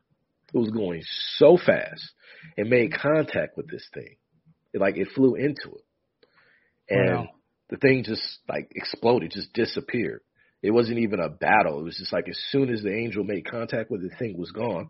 And then my family member, she was relieved and she came over near me and uh yeah, it was uh it was something else, man. It What was the face like football shaped? Like it was elongated, but it, it was like maybe like a football shape. And the the eyes like it, they weren't filled in, but it was color around the eyes, color around the it, mouth. It, it was. I it, I remember it being like um, you know, uh, like uh, like paint. Yeah, like color. Yeah, it was like different colors, man. That's why I said like an African Yeah. war child or even a Native American. Uh, but there was their- like no eyes there. Uh, it was black, like black eyes. yeah, man. yeah. I, Yeah, I'm it was- saying it right now. I think I'm saying it from your memory, Mm. but uh, it's uh, I've I think that I've seen this depicted somewhere, maybe in a cartoon somewhere Yeah. before. Mhm. Yeah, I, I very much understand. I see white, uh, like paint on the belly as well, like uh, Yeah. on the sides. Yeah, I can. I'm definitely picking up on this thing. You you got it, man. That's exactly what it looked like. Very tall, kind of slim, and uh, yeah, it, it was uh, definitely not of the light. That's for sure. Yeah, that's that's a strange thing. Uh, it's giving me, it's warming me very much. Just like talking to you about this right now, I don't know why I, I just got very warm all of a sudden. So. Mhm. Uh, Well, I, I tell you what, I've been saying a family member. I'm just going to tell you it was my wife that was with with Oh, us my goodness. this thing. Yeah, it was my wife, and then um, come to find out, she uh, she she had been dealing with a lot a lot of issues um, in her life uh, due to inter intergenerational trauma as Yeah. well. Right, and this this is like she's gone through this transformation or this rebirth herself over the last, really strongly over the last year, I'd say uh, 2021 was an amazing year for her as far, as far as healing and growth. And uh, I, I I thank God that I was able to uh, go through that experience with her and even help her. right. I um, I was par- actually did some things to um, in- induce the healing of her in regards to praying over her, and we we really had Oh, some wow. amazing amazing experiences uh, here here in our room. Um, very familiar. Wow. Beautiful. Yeah. Beautiful. Yeah. But uh that was uh something else. I, I, I think the the most intriguing, at least to me, experience that I had uh during meditation um was last year, almost a year ago, last uh February. Mm. And uh I typically do my meditation at night. I didn't do it the night before. I think this was like the first time I never I didn't do it at night. And I said, I'm just gonna do it in the morning. So I'm laying in the bed, probably about seven, eight in the morning. I get up and my wife is still asleep. I get up to go in my closet to do my meditation. And so I lay on my back on the floor on my back when I do it and I have a pillow in there. I don't know, something the pillow wasn't in there, so I come out of the closet and when I came out, my wife was awake. And but but before I came out, the spirit spoke and said, You're about to go to uh Utah. I was like, What? Say what? Utah. Hey, what's in Utah? right. And why am I going? Right. and so uh I said, I was just so like, what, what in the world? So then I came Gonna go out. get five more wives. oh, oh man. Yeah. But uh so I came out and then like my wife said she said, Where are you going? And I know she just saw me come out of the closet. Utah. and I said to her, I said, I don't know, we'll see. You know, so then I, I get I find a pillow and I went back in there. So then I start my meditation and I'm doing the gateway meditation. It's a uh it's a guided meditation with uh uh Robert uh Monroe's voice on there. And then so I'm about into it 15, 20 minutes. And then all of a sudden I have this out of body experience. And I'm at a lake Hmm. and there are trees around and it's winter time. Snow everywhere. And the uh the uh you know, the snow is falling and the the the uh the, the pond or the lake isn't quite frozen. And then I look a little further in front of me, standing at the edge of the water, I see this guy. Um, he's he's naked and he is crying and it's at times hollering out. He's in much distress. And then, you know, me being the type of person I am, uh, you know, I, I went over to him and I started to communicate with him. Now I w- I didn't have a body,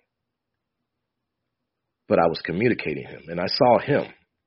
And then I'm asking him what's wrong. We had this communication. And he says, I'm going to kill myself. I don't know how to swim. I'm going to jump in this, this cold water. This is it. I'm tired of this. It's not going to happen anymore. I'm just going to end it all. And I said, no, man, you can't do that. I said, do you believe in God, man? You have a purpose. And I'm trying to talk him down and talk him out of it. And then I did the most unique thing. I was able to transfer my energy to his body to keep him warm. It just like came to me to do it, right? And that's what I did. Don't know how I did it, but I just, and so that helped him, uh, obviously be, be, be warm a bit and, and it also helped calm him down. And again, this, this this uh, meditation is playing, and I didn't hear hear that, you know. Mm-hmm. And I just thought to myself, I need to get in contact with the authorities. I need a phone. I said, "Where's your phone? You have to have a phone." And then I was able to locate his phone, so I called the police and I told them what's going on. And I don't From remember, his body? Yeah, and I don't remember literally using the phone, but I remember, I remember knowing that I need to contact the police, and I know, and I, I know I did it. I guess that's the best way for me to explain. You it. were the angel in this situation. Yes, yes, I Mhm. was absolutely. Wow. Now, so I'm calming him down. I finally talked him out of not wanting to commit suicide by jumping in the in the water.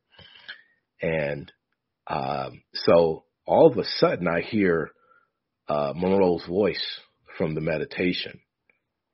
And then, because because the way the meditation works, it's about 45 minutes. He talks for the first five, maybe 10 minutes, and then you hear the the, the meditation music, the binaural beats, the hemisync, and then he comes back on at the end. So then I remember hearing his voice, and then I panicked a bit. I said, "Oh my goodness, this uh, I'm about to this med this this uh, meditation music is going to go off, and I, I'm going to leave because I know I was going to come back in my body." And I was like, but I was worried because the police hadn't made it there yet. And so I'm like, oh my goodness. I was like, man, I hope I, how can I stay with this guy until, till authorities arrive? So I just had, I had to know that he was going to be okay. And I knew once the police got there, he would be okay. So this meditation music is winding down and it's right near the end. And then I literally saw the police and heard the, the sirens. It was like three or four cops, cars. And then I said, oh, thank God. I know I can, now I can go, you know. Mhm. So eh, meditation ended, man. I walked out the closet. My wife was like, "What?" And I told her everything that happened. It was like the most uh, amazing experience. And of course, the cops would get there in time because that's how God works. He's like, "Oh, you don't have to worry. You're, I'm not going to take you away. You know, Right, You'll be right. You right. were needed at that exact time, at that exact place, and you literally were the angel in that moment for someone somewhere, whether it seemed real or not. Yeah. And then my- my wife. Now my wife has some has gifts as well, and I'll get into her gifts as well as mine in, in a bit. But I told my wife about the experience, and she said, "You're going to meet that guy one day." Two weeks later, a friend of mine introduced me to this guy. No way. He said, "Hey," he said, "Jesston, I I know this guy. I'm getting the chills big time. it, does he live in Utah? I just have to know. I'll tell you. I'll tell you. I'll tell you." so so my friend said I I know this guy. I met this guy. He uh he uh is he's having some issues in life and um I, I want you two to connect. I want you to be a mentor to him. And this is uh, a very good friend of mine, guy I've known for over 20 years. He's like a literally like a brother to me. And he's Mm. he's an angel himself, man. He, he's he's amazing.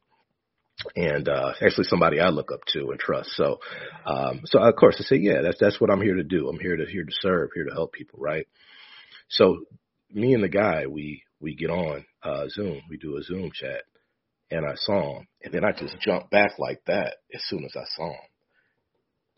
And the spirit spoke and said, Yes, that's him. Did he And- react to your reaction?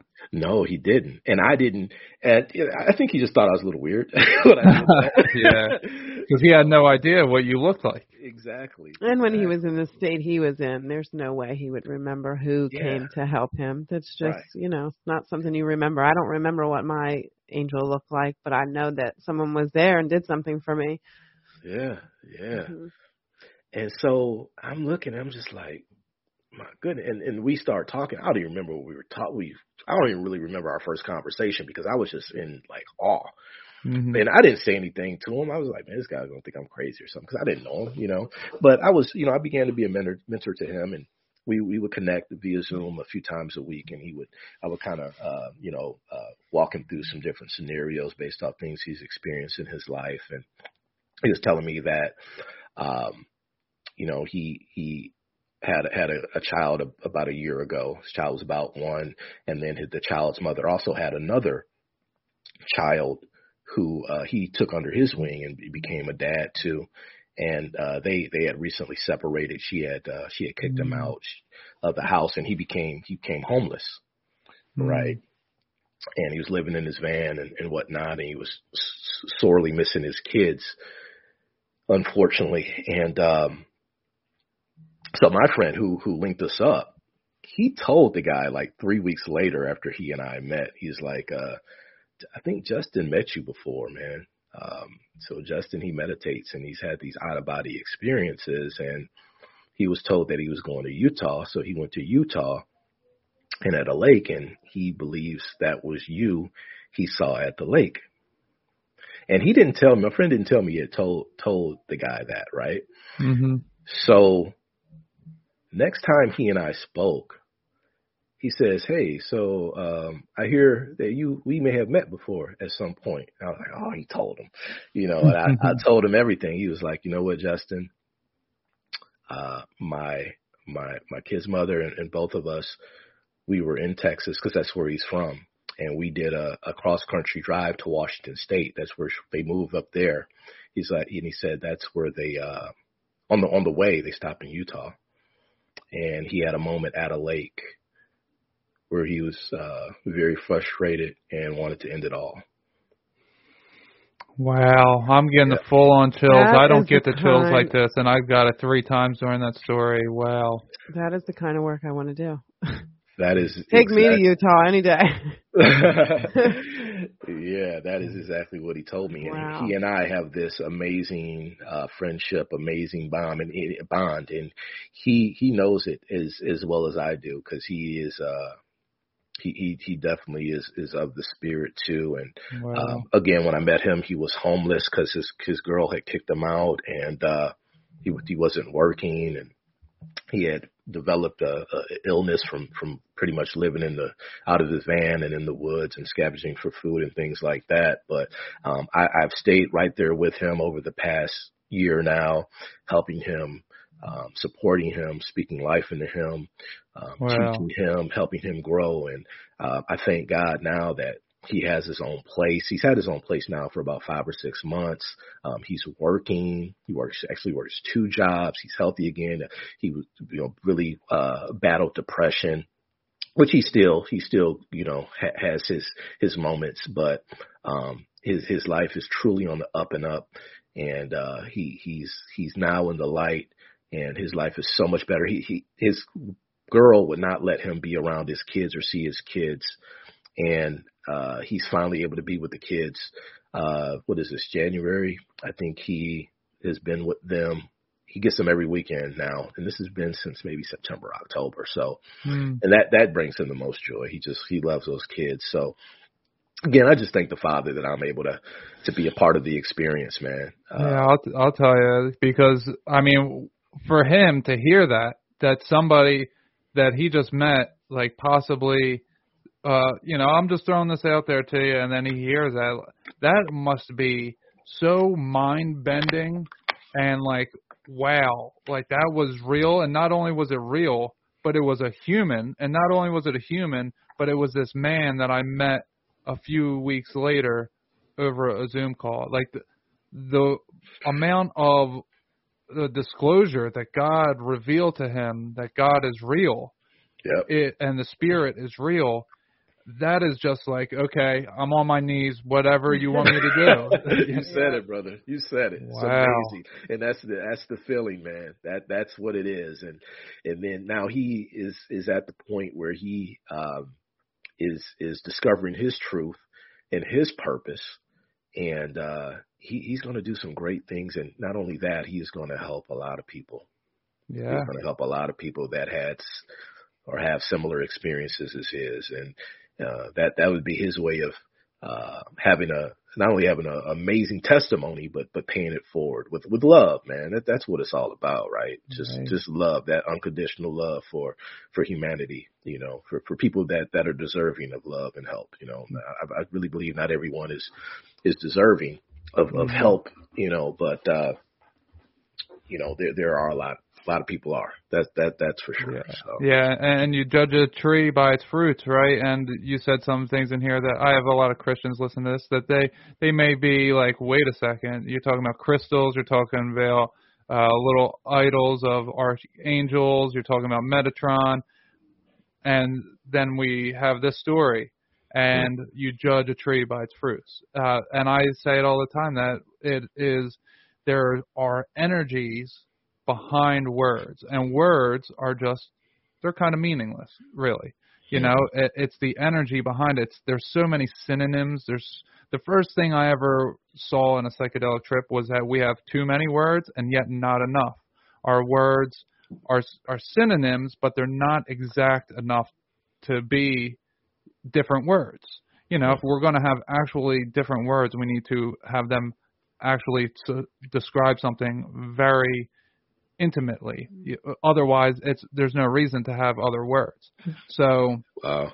yeah. So when when people, you know, they're questioning like, oh, should I not trust this? Should, you know, is is this somebody who's practicing new age occult things? And then you tell a story like this, it's like, okay, well, that doesn't sound uh like a, anything bad, and it sounds like this guy is very mm-hmm. intelligent Beautiful. and logical, and that he's had some very traumatic experiences. It doesn't sound like you're some crazy guy who or someone who is doing wild things in order to induce these things you're giving yourself to entities you know this is a one of the most beautiful stories i've ever told or ever heard i'm sorry like i said when you told the story i got the chills three separate times i don't really get the chills No, honestly I, she gets the chills all the time I got 'em. I, yeah, I got it three separate times during that story. So you know, it's it's really incredible. So I I want to go to your ayahuasca experience because Yes. you talk about how you were shown and told spiritual warfare is real.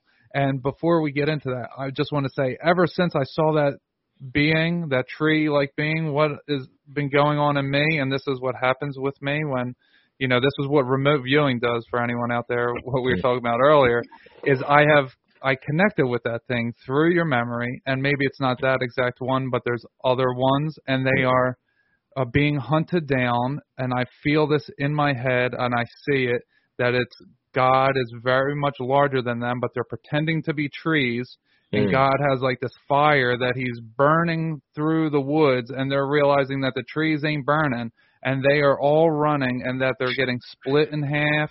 And Wow. this is all happening to me while I'm also listening to you. So this is the type of stuff that the spiritual warfare that I deal with on a regular basis that I never reveal to anybody. I'm only revealing it to you because, you know, I feel that you are someone who very much understands it. So I want to get into your spiritual warfare uh uh you know intro. Yeah, yes, and and that was beautifully said, man. It's a lot of truth in, in what you just said there. Thank you for sharing that. Um, yeah, so uh, April of of last year, 21, I uh, I had an ayahuasca experience where I uh, went to Tucson. I, I located an organization that is headed by a shaman, and uh, I, I traveled uh, from the Phoenix area to Tucson, few few hour drive, and uh, it was three nights. It was uh, Friday, Saturday, and Sunday night. And uh, if any, anyone knows uh, a little bit about ayahuasca, you know that you know you just can't go and do ayahuasca, right? You have to prep your body for it. You know, you have to eat very clean, and you have to. It's best to refrain from any type of alcohol. If people smoke, you, you shouldn't smoke. You want your temple to be You'll be Uh, purging that up right away and it'll just be a real waste. Exactly, exactly. Well said, well said. Uh, but it had been on my heart for for several months prior to to have to have a psychedelic experience, to have an ayahuasca experience. So um, that that's what I believe. It's what I know that this the that the spirit uh, wanted me to experience. So um, now, w- what I began doing in 2020 uh, was intermittent fasting, and uh, that that was very uh, that was a tool, I should say, that was very helpful to me with my spiritual growth. And uh, right here with you. yeah, yeah, it's it's it's, it's been amazing. It's been amazing. And um, so April 21, I remember I uh, you know I signed up for it and I got on the road. Uh, I stopped to eat, and um, so I was just- ate in my car real quick because I wanted to be you know at the hotel because I stayed in a hotel during the day. and then we went to the uh, the ceremony site at about uh, seven o'clock at night. But I was eating in my car, and the spirit spoke. this is at twelve o'clock. remember seeing the time. The spirit spoke and said, "This will be your last meal until Monday morning, or the last thing you eat. Period until Monday morning." Hmm. So I actually I fasted completely for the for the next three days, and you know my body was primed for it because at that Mhm. point I had been doing intermittent Building fasting up for a year. yeah. But when the spirit spoke, I said, I was like, oh man, come on, really, really, like come on, man. I've never done that before. You know, where I just don't have anything to eat, but you know I have to be obedient to the spirit. Yeah. And I took some spiritual books with me, and I told my wife, I said, um, you know, I'm, you know, I'll call you, or I, no, I said I'll text you when I arrive, and I'll call you Monday morning. But besides that, I said I'm, I'm shutting myself off from the world. Um, I, I took, you know, like I said, a couple spiritual books. Um, you know, shut my phone off. Didn't look at any TV. All I strictly did at the hotel when I was not at the ceremony was read my books and pray and meditate. I just wanted to really go deep with this. So I arrived Friday night to the to the ceremony. I arrived in Tucson, I don't know, two, three o'clock in the afternoon. Kind of chilled for a bit, went to the to the to the ceremony grounds, which was just in the desert. We were outside in the desert. And uh I pulled in this long, winding, bumpy road. I mean, literally right out of a movie, man. It was insane. And you drove about a good mile into this area. Then there's a lady there. She's like the gatekeeper. Flag me down, you know. So I pull up and roll down my window. She's like, "Hey, how you doing? You here for the ayahuasca ceremony?" I said, "Yes, ma'am." Uh, what's your name? Okay, Jesston Williams. She gave me directions from there. "Okay, go here, go down here, turn left, turn right, turn left." And then you'll see a bunch of cars over on the right. You can park by the car. So that was another probably mile drive through that area, maybe half a mile. So I park, get my sleeping bag, book bag, walk over to the ceremony. I see all these people. So it was a shaman, his crew, and about 25 to 30 other people. Now the ceremony didn't start until midnight. So up in from about seven, eight o'clock, everybody was just conversating, getting to know each other, sharing different experiences, etc. And then right around 11, 15, 11:30, uh, one of the crew members in the shaman's crew, he went around and saged everyone. And uh and they all the newbies they brought to the center because we were we were in a circle, a big circle with our sleeping bags, huge circle, you know. So in the center circle, he called up all the newbies and just kind of broke everything down to them, told them what it was going to be like, what to expect. So we went back to our sleeping bags and uh then they they passed around a pipe of this tobacco, so each type of tobacco. Everybody took a took a hit. You didn't inhale, you just took a hit and passed it on, which was probably a horrible thing to do considering COVID, but we we Hmm. did it. Um, and then So passed, evil spirits, right? yes, yes, this yeah the saging and the the Yeah. tobacco uh, that yeah to ward off all the evil negative entities and spirits. Absolutely. They passed around this menthol water, and you it was in a mason jar. You scoop it up with a, this big spoon, and then you snort it into your nostril. So you hold one nostril, and then do the Mm. other. Okay. You know, and that was to clear your to make sure your your nasal passages are clear because once you um, you want to be able to breathe with no no issues once you start Yeah. experiencing the ayahuasca. So the the shaman he had this beautiful altar set up, man, where he had all these jars and bottles of uh, ayahuasca, these huge uh crystals. I mean, it was so many crystals, crystals that some were probably two, three feet tall, and it was just this huge altar of which, man. And so newbies go first, you know. So right right after midnight, they called the newbies up, and uh, you know, I went up, you know, stood in line, and uh, you know, I think I was like fourth or fifth in line. So I go up there, and uh, you know, when it was my turn, and then I he handed me yes we we had a few words how you doing i had met him previously how you doing jesston how you feel and then so he did he poured the the ayahuasca he mixed it and uh he handed it to me, and I took it. I held it in both hands, said a little prayer to the head. Okay, so go back to my sleeping bag. I'm like, okay, 10 minutes. I don't feel anything. 15 minutes. I don't feel anything. Had to use the bathroom. They had a couple porta potties out there, so I go use the bathroom. Come back to my sleeping bag because it's cold out there, man. Under in the desert, under those stars, man. And probably about 30, 45 minutes in, I'm laying on my back, looking up at the stars. Stars start. They start to dance. The stars are dancing. I'm like, wow, okay, this stuff must have just kicked in. it was crazy. And not only did they start dancing, but they they were like so close to me. Mm. And I could hmm. see every star in the sky, Todd. Every single one. And they were like so much closer than normal. But I could see every star it was just so beautiful. Now at this point you're used to the out out of body stuff a little bit, right? Yeah, yeah, okay. absolutely, absolutely. Okay. So you so you were probably going out towards them, uh, looking back on it maybe? Yeah, I never thought of that, but wow, that is, yes, that is probably what happened, man. I never thought of that. How about that? Huh. You like left the firmament and you went to the the first layer of heaven, or maybe, I don't know what layer, but that yeah. you went out there. Yes, I never thought about that, man. But I, I believe you're, I believe you're right. I believe you're right because they were so close, man. I mean, I'd probably say thinking about a football field, 100 yards, but I think maybe three football fields, maybe about 300 yards, man. Yeah. Three, 400 yards. They were so mm. close. And uh, then I, I heard something say, control them. I said, I thought to myself, control them. I said, okay. So then I literally was able to control the stars, man, mm. making them dance in sync. I'm thinking to myself, or communicating with them, saying, go left, go right, cross, and they were doing all this stuff. Dosey do.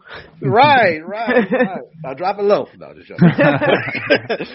but they were dancing, man. So it was a wild experience. And then I said, okay. And I was just kind of giggling to myself, you know, like, wow, that is something else. So I'm laying there and I start hearing these voices. I could always hear these voices of people to the right of me and to the left of me. But then it was like these voices were being thrown, right? These people that I heard to the right of me, I now hear their voices on the left and vice mm. versa. And then I even heard some of the voices in front of me. Now, at some point, you know, people were still going up after the newbies went and, you know, and it was just like open bar. You just go up there as many times as you want. Like people, a lot of people were up walking around talking to other people the entire night for three nights straight, I stayed to myself on my back, either my uh in, in my sleeping bag, either with my looking up at the stars or with the sleeping bag over my head. Hmm. So I heard these guys to the right of me, and I remember this guy's name was Ronnie. Ronnie, I learned, come to learn as far, and, and many other people in his little crew, because it's about four or five guys they were literally possessed. Mm. And their spirits could pick up on the light in the kingdom that it was that is in with me, and they start mm-hmm. messing with me. Mm. See, they've had numerous ayahuasca experiences. What I come to learn later, I'll tell you about my experience with them after that first night because they only stayed one night. I did all three, but I come to learn they had many ayahuasca experiences. So they picked up that I was of the light and they started messing with me. And then the Spirit spoke, God spoke, and He said that yes, they are possessed. They are, they have demons in them. Okay. Then the Father took me to, and, and this whole time I'm, I'm with God. Like I am literally with God. I always tell people I walk with God for three nights in the desert he took me to this place. It was an underworld, and I remember it looking like a like a like a New York sub uh, subway station underground. And when I first got there, I heard this moaning, this crying, this darkness, this grief. It was not. It was just so low, so negative, so low vibration. Hmm. And then the father spoke and said, "This is where people go who who who hurt, who don't know how to forgive, who don't know how to move forward, those who do not seek me, and those who want to do things their way. Hmm. I don't know if that's like after death or even if that's where people part of the people's spirits are while they're still alive. I'm getting it. I got a yes, a big yes when you said after death, and I got death. a yes. Okay. So after okay, okay, okay.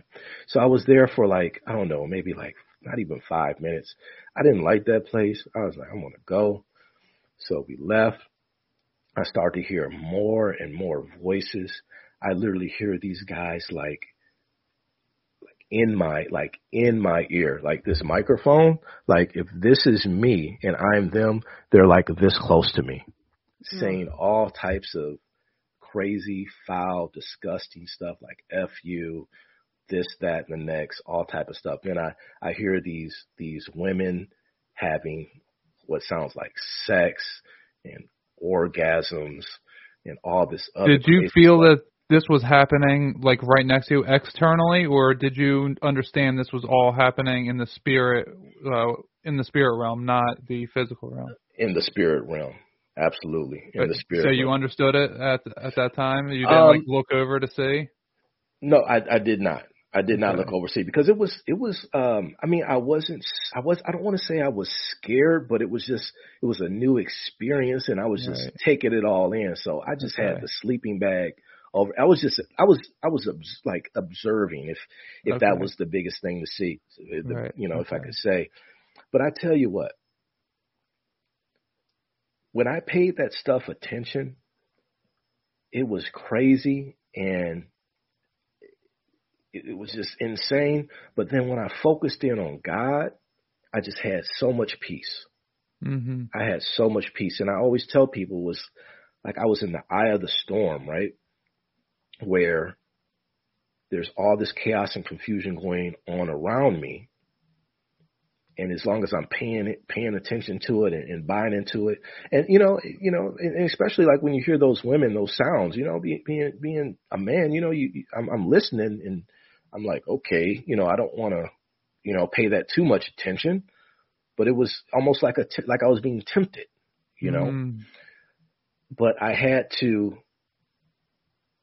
But every time I would I would experience that, but then when I focused back in the Father on the Father, that is when He was speaking with me and communicating with me, and I could hear Him clearly when I was blocking that all, when I was blocking that stuff out. And then He talked to me. He told me that it's spiritual warfare going on. He made that very clear, and I heard it clear as day. He said there's spiritual warfare going on in the spiritual realm as well as on earth. He wanted me to be very aware of that. He told me that several times. Like that was my main takeaway from night one, that it is spiritual warfare going on. And he made that extremely, extremely clear. Okay, now every so often, um, I'd say like once an hour, the shaman's crew would get up and do this music. And I tell you guys what, this was the most beautiful music I've ever heard. They had these drums and these other instruments, and they would go around. I think it's some maybe some music that because that, that guy he he travels to Peru a lot, and he he has a, a mentor in Peru that he's been working with for years. So I know this guy has taught him all this other stuff, but the music was talking to me, and that first night was especially hard, and it was very hard, you know. But that first night was was especially hard because it was new to me. I didn't know what to expect, and it took so much energy for me, and it took a lot out of me to stay focused in on the Father. It was not easy, and allow Him just to guide me through it all. But when they start playing that music, that music was speaking to me, and the way I describe it is like the music was saying, "You're in a heavyweight fight." and you're pounding and you're pounding and it's the tenth, twelfth round, but you won. You're the victor. It just went. This music told this beautiful story to me, man, and I hope I'm explaining that well. But Yeah, you are. it was it's just it you know, and the music just spoke to my heart, and um, so that was that was the main thing for night one, just uh, spiritual warfare. I, I, I oh, and this this guy named Cody, who who's actually a part of the shaman's crew. They passed around basil water, and he came up to me, tapped me on the shoulder. So I pulled my my sleeping bag from over my head. He said, "Jesston, would you like some basil water? It really helps and goes well with the ayahuasca." I looked at him, and I saw a demon. I saw it in his face, and I said, "No, thank you." And he and he got and he got so pissed, right? He got so pissed, not, not you know, because I I heard him, and it was like again I had this superhuman hearing. I heard him go back over there to those guys who he was with, as this Ronnie guy and his little crew. And he said, "Yeah, I went to go ask that guy Jesston over there if he wanted some basil water." He looked at me like I was crazy, and he, they just started laughing and cussing and all like this and all this other stuff. And again, during ayahuasca, and you know, Todd, people puke and they throw up. So we had this bucket. I never puked, man. Not Yeah, I didn't time. puke when I did it either. You didn't? Yeah. See, see, I didn't puke one time, man. And so fast forward to seven, eight o'clock in the morning.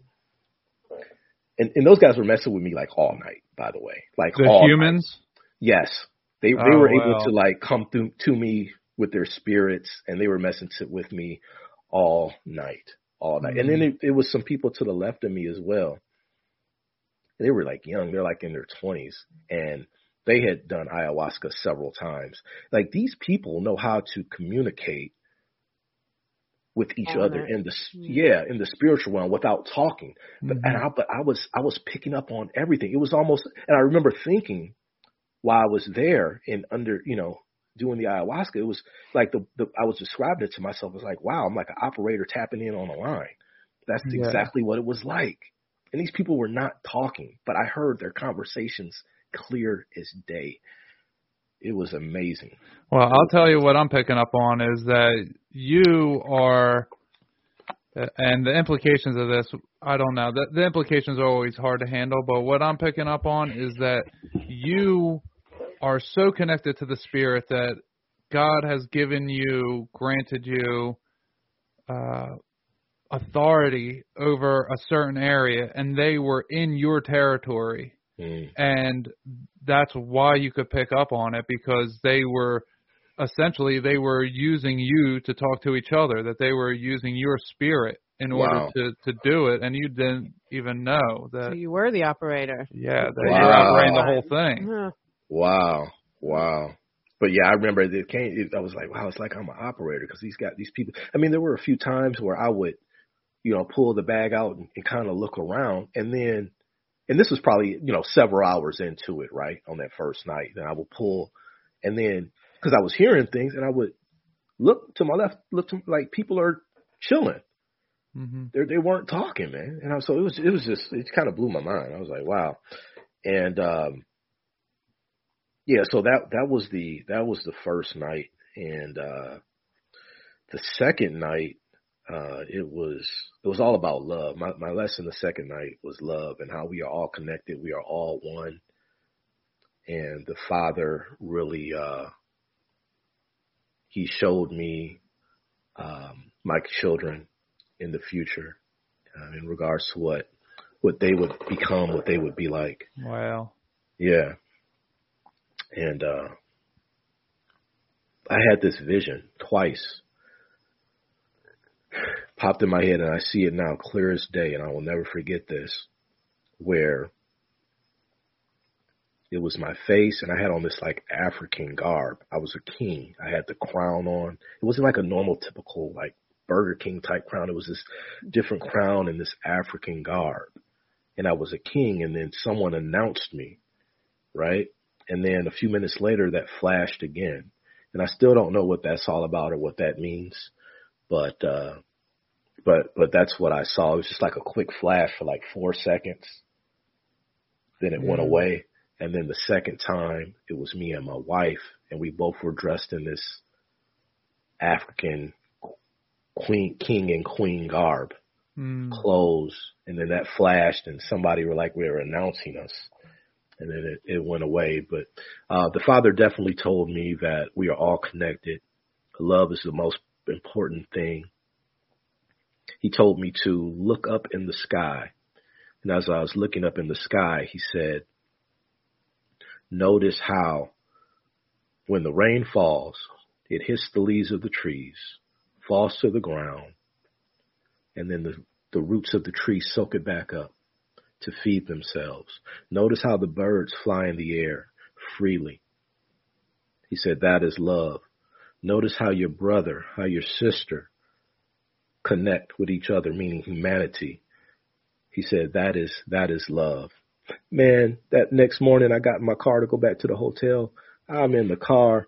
I just broke down crying, man. I was just so, so overwhelmed with love. I start like caressing, patting my car, telling my car, I love you. I love you. I just had to, I had to, uh, you know, uh, just, just express myself. But I forgot to tell you about after night one. Uh, so that was Friday night going into Saturday morning. Ronnie and his little crew, like the the shaman did their thing, and after they let it, after they broke and let everybody leave, this guy Ronnie comes up to me like immediately. I saw him out the corner of my eye, so I turned around. He's like, "Hey, what's up, man? I'm Ronnie. How you doing?" I'm like, "Hey, I'm Jesston." He's like, "How many times have you have you done um done ayahuasca?" I was like, "It's my first time, man." And he couldn't believe. He, I think he thought I was lying. He's like, "No way, man." I was like, "No, seriously, this is the first time I, I've done it." And that that was my confirmation. That's probably why he, he never came back. that was my confirmation in regards to everything that was revealed to me that night about them with being demons and being possessed, yeah. right? Because he knows he was trying to mess with me, and I didn't. Yeah. He couldn't break me. They tried to break me all night, man, all yeah. night. And like, I don't know, you why why am I the first person you're coming to? As soon as everybody breaks up, and then his whole little crew came over there, and we, you know, I talked with him for a minute. It was just, but that was that was just that was confirmation for me. Then, yeah, it's super interesting. You know, there's there's people who do psychedelics uh, in group settings often.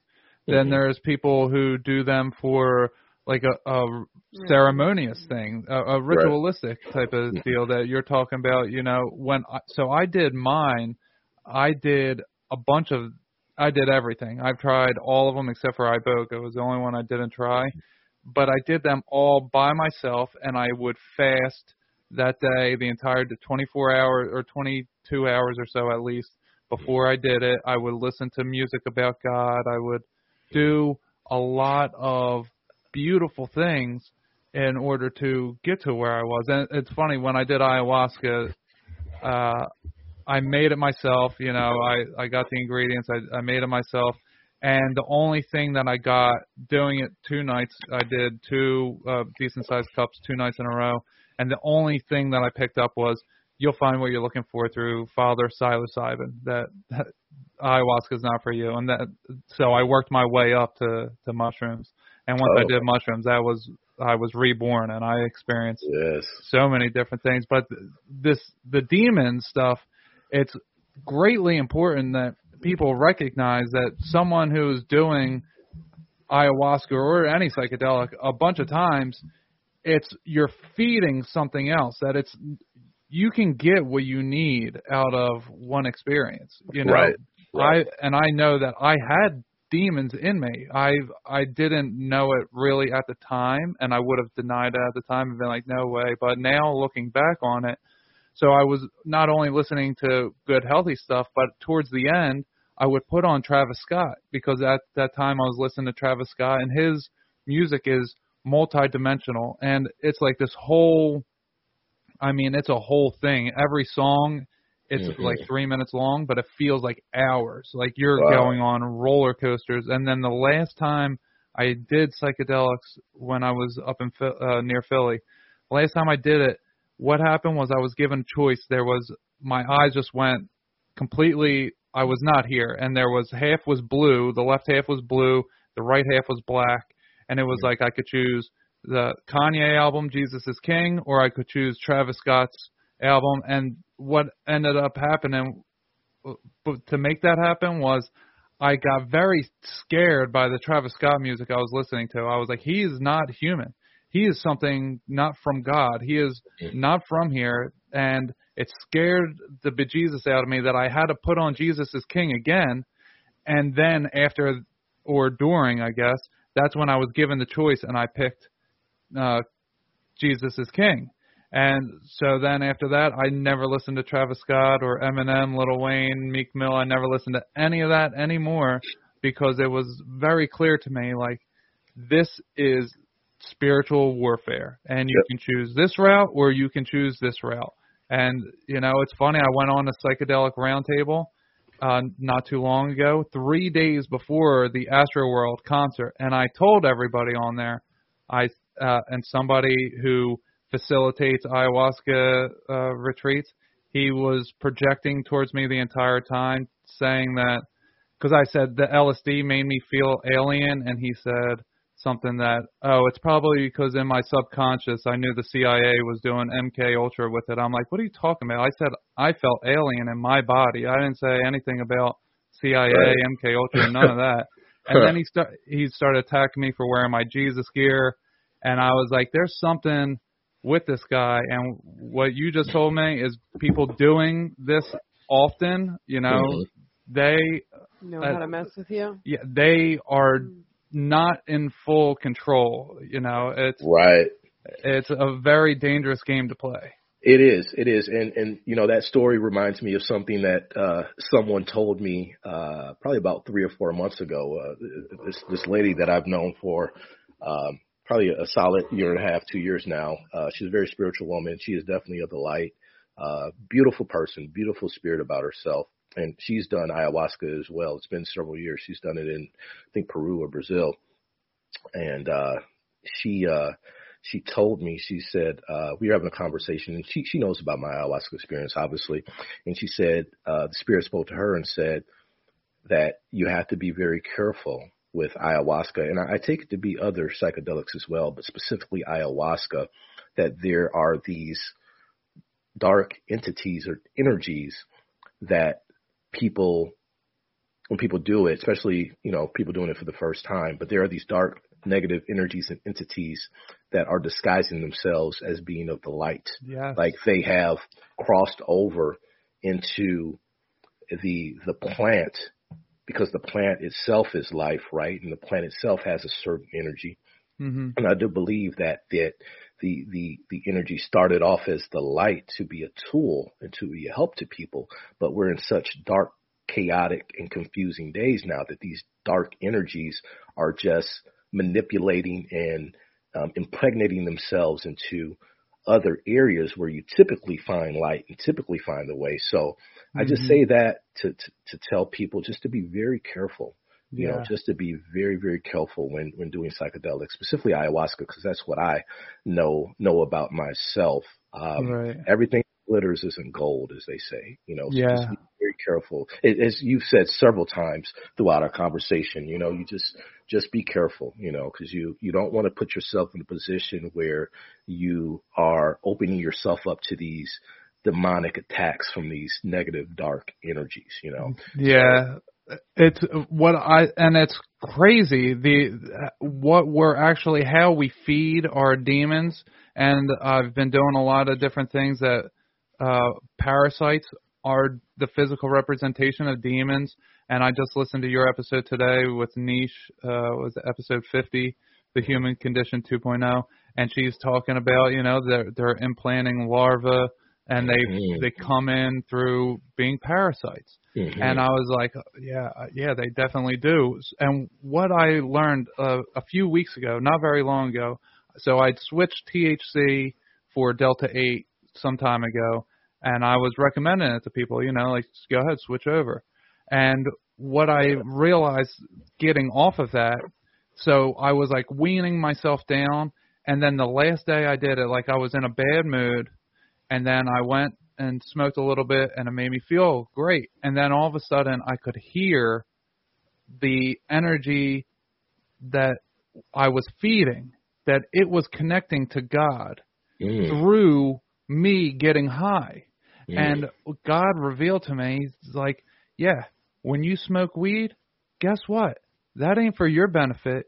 You are allowing your demons to then feel what it's like to feel God Mm. it's you're not like yeah you're getting so high you have so much consciousness in you that it just goes out into everything and if your vessel isn't clean you are feeding them and they you are making them stronger. And I mean, it's it's a place that I'm in. I'm like, well, I know it can be very helpful, cannabis. I know psychedelics can be very helpful, but if you aren't clean, Yeah. then you are feeding. That's how they feel life essence. They're disconnected from God, and they feel connected to God through us being extra connected to God. Wow, that's deep, man. That is Yeah. deep. That is something else. Yeah, that dark energy is definitely running rampant. Um, feel like more and more every day. And I mean, you just see what's going on in the world today, right? With all the hmm crazy chaoticness that the world has been experiencing, specifically over the last two years. I, I really believe that uh, the re- one of the reasons that we're seeing it more and more is because of the Great Awakening that's been going on, right? It's, it's been this awakening going on of individuals. The Father has always had his army in place, but now he's saying, okay, we're going to line up. You go here, you go here. You guys wake up. Let's do this. And, and they know, you know, the darkness knows and hmm they're scared, man. That, that fear, I say fear is a mofo, man. It's, it's crazy. And Oh yeah. I, I thank God that I've been able to learn how to deal with fear. That that's been another part of my journey, right? Because I had a lot of fear of my father growing up for many years, and fear has always controlled me. Uh, but I have now learned how to control fear. And one thing that I learned is that fear is is a bully, and fear actually Yes. fears itself. Fear fears not being able to make you fear anymore. That's its biggest Yeah. fear, you know. And then once I learned that, you know, that was that changed my life. Um, now I did go skydiving in 2020 as well, something I never, I said I would never do, right? You Oh, Tell me you man. go up in an airplane 15, 20,000 feet and jump. Yeah, right. Jesston Dude. Williams is not doing it. I I went up on a roof and put uh, Christmas uh, hung Christmas lights, and I'm terrified of of heights. But I had to conquer my fear. You know, that's as far as I'm. go- I'm not jumping out of an airplane, not yet, anyway. Yeah, man, and that's that's how I was, man. Like I'm not doing it, but you know, the spirit Wow. spoke and said you need to do this, and I, I, I man, I said no. I'm not. I, you know, I, I I try my best to be obedient to the spirit, but it, with that one, I said, nah. Uh, you know, give me something else. You know, give me something else. But it, it kept pushing me. It kept it was just stayed on my heart. Then I, I just went ahead and signed up, and I paid my money. And I, I knew, hey, after I dropped that money down, I said, okay, wow, I have to do it.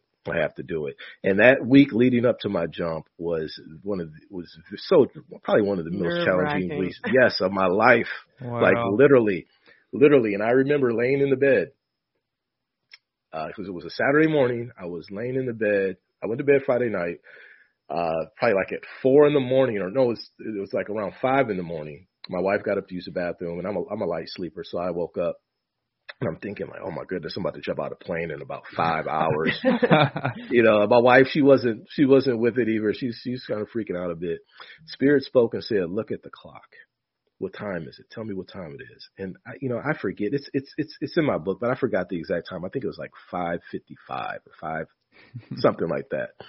And then the spirit spoke and said, look that number up. I looked it up and the meaning of that number was fear not Ooh. I am in control, or you know, something to that effect. But it was the the meat and potatoes of it was fear not. And when I saw that, I was like, oh, I'm good. That really did a lot for me. And I remember going to the to the airport where the area where where we did it, and um, there's this guy there. This was crazy to me, right? There was this guy there. Wife, my wife went with me. She didn't jump, but my wife went with me like my scheduled jump was like at eight in the morning. I didn't wind up jumping until like ten, eleven o'clock. It was like a three hour wait. They were so busy. But there's this guy there. We start talking and he told me he was uh former military. He, this guy was probably late twenties. But he he and I connected, right? We we like connected and never asked him his name or anything like that. But talking to him, it helped me relax and calm my nerves because it's this great vibe. You know, my wife is right here. We're all just talking, at this really cool conversations about any and everything. So he's waiting, I'm waiting. We're talking for hours, and then the people they call they were calling people's name when it was their turn to come put on the the equipment, you know, the the, the parachute and whatnot, the backpack. And then they said, Jesse, Man, I almost fell out my seat. That was my dad's name. Mm. That was my dad's. And that name. was his name. yes. Wow. They called Jesse. They called him to come put on his stuff. And after I said that, I, I, I knew that was some type of experience I had because he and I connected. His name was Jesse. He was former military, just like my dad. And talking to him really put me at peace. Wow. You know, so it's something in the works there that Yeah. that helped me uh in that moment, you know. But uh went ahead, went up in the plane, went up. It was like, I don't know, probably close to ten people in there. We go up. They said, All right, Jesston, you ready? I'm like, Well, I gotta go first, man. Come on, man. like Jesston, man, come on, man. I said, Okay. You got to lead the way. Yeah, man. And they opened that door. And of course Did you I go by yourself or were Oh, you attached no, to someone? I was attached to somebody. Okay, Yeah, yeah. yeah. You, you have to you have to like take uh courses to go by yourself, you know, and Hmm. like some type of jump school or something like that. Right. Yeah, I'd rather jump- be attached. Yeah, I was attached, and they opened up the door and fifteen, twenty thousand feet up, and I'm just looking out over the uh-huh. world. And Wow. I'm, I'm like right there, and, and and the go is when he taps me on my shoulder, man. He tapped me on my shoulder, and woo! And I tell you what, the first ten seconds, guys, I'm like just so blissful, and it was weird because it, you know, I knew I was, I knew what I was doing, but then I jumped, but it's like my brain didn't catch up until about ten seconds later. Midair. Yeah, but it was like one of the most blissful feelings that I've ever Mm. felt in life. When, when I was, because you obviously you free fall for so long, right? But that free Mhm. fall, once my brain caught up to my action, it Mhm. was just like beautiful. It was like heaven on earth. Wow. And then we we fell, uh, free, did a free fall like 20 seconds. He popped the chute open, and we just just glided down to earth for like three or four minutes. And I'll tell you what, I was on this high for uh for many at least two months after that. I always had this fear of bridges, right? When I'm driving in Mhm. a car, I see a bridge coming up, my hand starts sweating, I, my heart starts. I don't know anything about that. oh my goodness, it was the worst. I tell you what, that's gone. I don't experience that anymore after. Guess she's got to jump out of a plane. Hey, You're Sign gonna her up. to push me. hey, with pleasure. Yeah, I was gonna say, did you do you have to be the one to jump, or do they just kind of force you out because they're behind you, right? oh no, yeah, no. That that's the reason for the tap. That means Oh, jump. for you to jump. Oh. yep, yep. Did yep. you have your eyes closed for the first no, first no. little bit? I think No. I'd have my eyes closed and miss half of it. And I I had a friend tell me, he said, "Man, go ahead and jump." He's like, you know, it's you- nothing's gonna. It's like it's not your time, man. You you you're gonna be here for for a while, man. It's so you know, you just.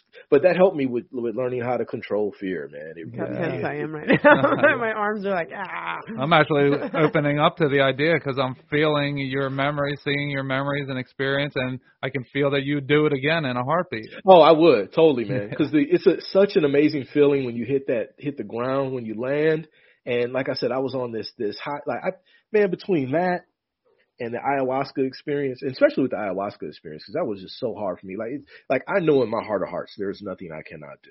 And I don't say that in a in an arrogant or a conceited way, but I say that with the truth and the the Trust power and the spirit of, of the Father. Exactly, Yeah. exactly. You know, it's it's just it's just an, an amazing feeling, and, and and I thank God for it all. And uh, you know, that third night during the ayahuasca experience, that was without doubt the hardest night because again, at that point, I had eaten in about three days. I wanted to go home.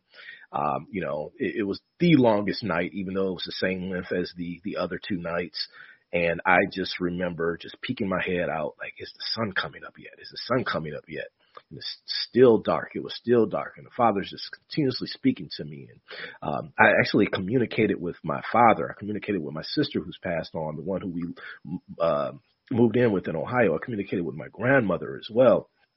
And um, you know, I remember that last time I pulled up the the cover from over my eyes. I'm I'm looking up in the. Uh, no, actually, it was uh, the sun. It just came up, but you could still see the stars. You could see some stars, and then some you could not see. And the Father spoke to me. He said, "See, I am like the stars. You may not always, you may not be able to see me, but I am always there." You know, Mm. and it was just, and that just hit my heart. And man, Wow. um, life for, forever changed. Forever changed, man. Well, well, my friend, this was an amazing episode. We didn't even get to Enoch and Metatron again. yeah, um, yeah. Learned about Enoch and uh, Metatron in 2020. Just to touch on it really fast. Yeah. Uh, you know, I and I showed you my my my piece before here. Yeah. Uh, the cube I wear around around my neck faithfully each and every day. I never take it off except when I shower. Um, yeah, uh, Metatron has always been with me.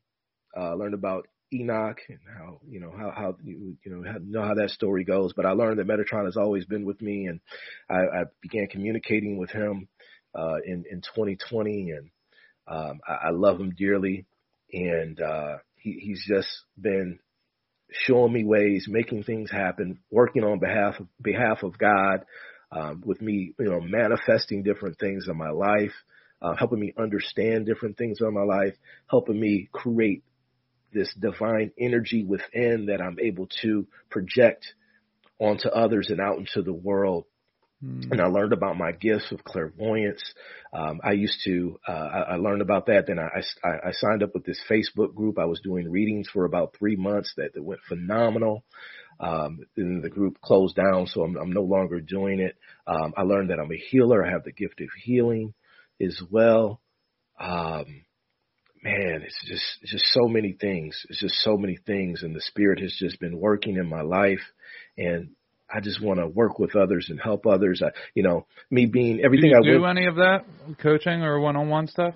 Well, you know, I, um, last year um, I actually started an organization called Tangelic.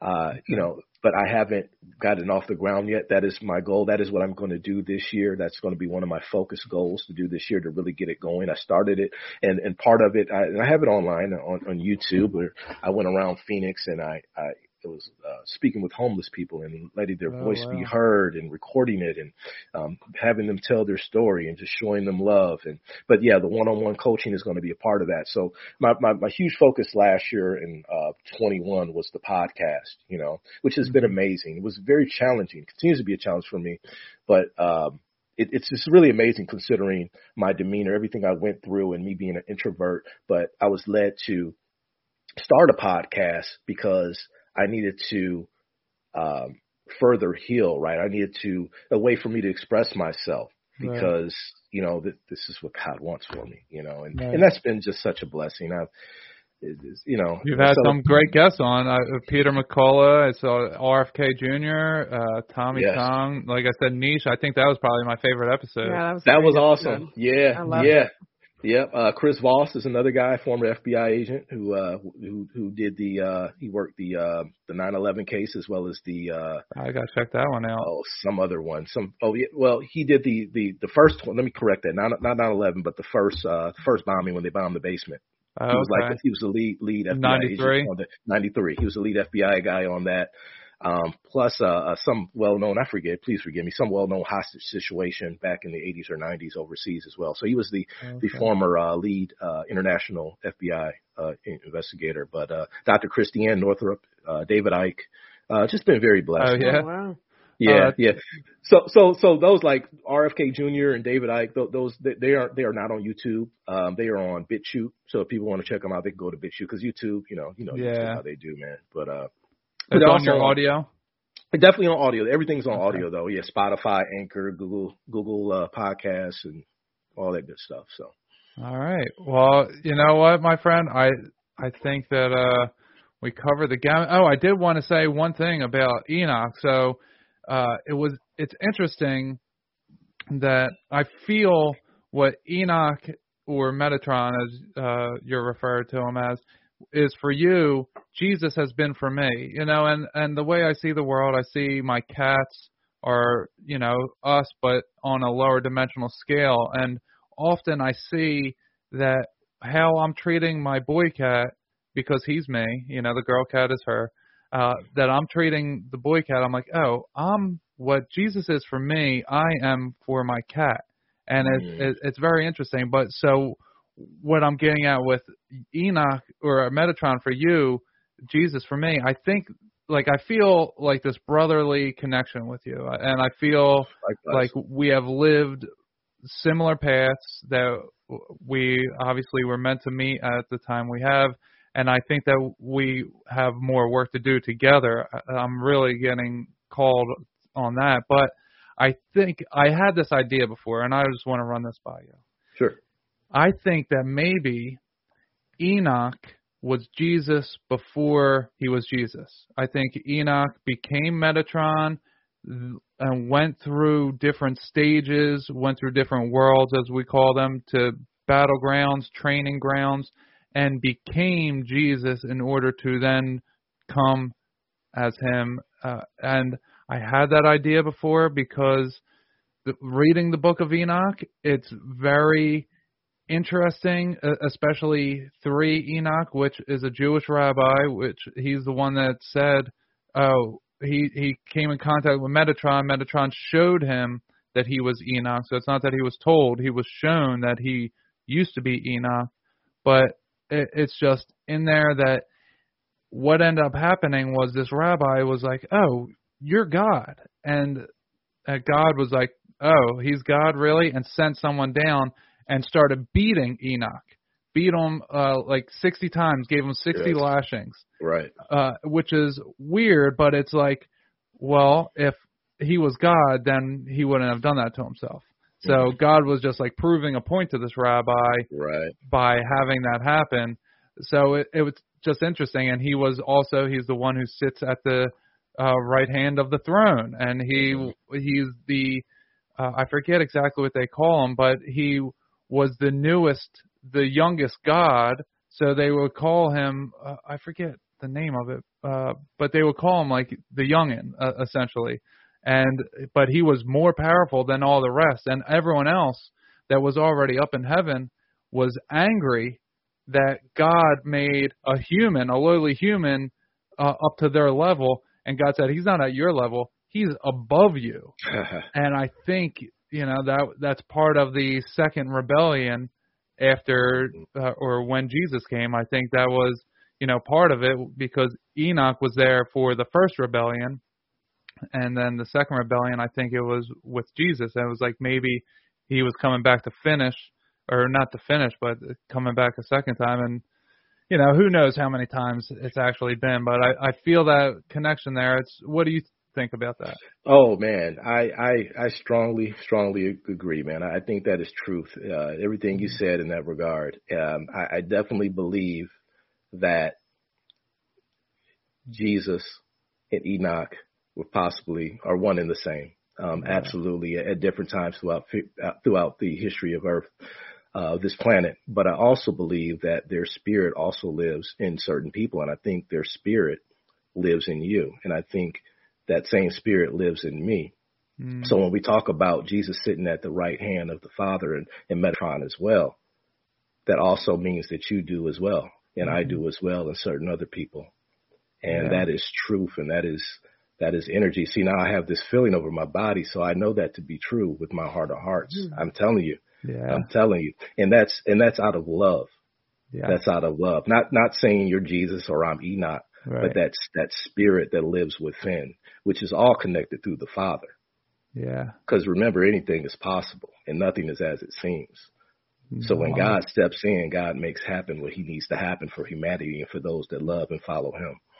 Amen. Amen. Yeah, that is that is so true. And what you said about you seeing yourself as a king and then you seeing your wife as king and queen, I've seen that many times for myself and for Mimi and I and Mhm. it, the implications of that we don't know you know it could be some other lifetime you know i don't know if reincarnation is a, a thing that's the way it's presented i don't know if other worlds are but it could just be a dream it could be a simulation you know but i have also had that and it's not to say that i'm going to be king over anybody but i've just Right.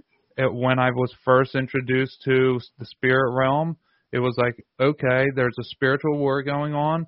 When this whole war gets over, you're going to be some kind of leader. And the word uh, king and the understanding of a crown and a throne and a robe and all that was just present in my understanding. And uh, when I met Mimi, then it was like, oh, okay, you know, she is part of this. And There you go. and we I moved 750 miles after 3 weeks of knowing her and it was because we just knew and when you have this knowing of the spirit you got to take these leaps of faith, and and doing it, it, it uh, you know, that was me jumping out of a plane, was moving 750 it has miles. Been the best experience of yes. my life. That's that's love. Yeah. That's amazing, and I'm shaking my head and smiling because I mean the similarities just can't be denied, right? So my wife and I, we we actually grew up in the same city. We uh, did too. in Michigan. Ah, I'm in the same county. Yeah. Wow, wow. 20 So minutes away. Except I lived all the way in Georgia when he still lived in Pennsylvania. I had moved 20 years, you know, 20 years ago I'd moved down here. Okay, Mhm. okay. So my wife and I, we we lived in the same town, and then we wound up being neighbors. Like once I was like in my maybe early twenties or something like that. We lived in the same apartment complex. It's me and my son because I was a single father um, for for many years until my wife and I married. So it was just me and my son, and she would see me uh, with my kid and all like that, and we didn't pay any attention. We were just cordial. Hey, how you doing? And then uh, she had a couple friends over after work. Uh, they were playing cards, uh, having a few drinks or whatnot, and uh, one of her friends uh, invited me in. So we we go in, and again, my wife and I had uh, you know knew each other, just not not knowing each other, but just you know, hey neighbor, how you doing? Just you know, hi hi hi and bye. And then so we were in there, so we were playing cards, and we kind of talked and got to know each other. It was like really cool. It was like okay, she's really cool. It wasn't anything more, you know uh just like okay she she seems to be a good person so i move away and then years later i'm at work and then here she is she just got hired there right? Oh, wow. and then I was like hey neighbor what's up? How you doing? You work here now? You know? And she's like yeah. So probably about a year or so after her working there we started dating and we dated for 10 months before we we married. And oh wow. I remember being at her place. We were sitting at her table, uh, eating, and it's like my first aha or light bulb moment, as they say, and I felt it, and like I had this feeling come over me, and it's it's just like she's the one, Mhm. and and that's that's exactly what it was, man. And we've we've we're going to celebrate our 15 year uh wedding, a marriage anniversary this May, Wow. May 1st, May Wow. 1st. So uh, yeah. Congratulations. Yeah, congrats. Thank you, thank you, thank you. Yeah, it's been it's been a beautiful journey. Um, that's for sure. And uh, she's my best friend. So when when I hear you say what you say, Todd, about about her, about Mimi, uh, I tell you what, man, it's it's it's beautiful. I love what you two have, and you you two obviously have this this bond that is that is very unique. And you two will be blessed. You two will go high. You two will soar.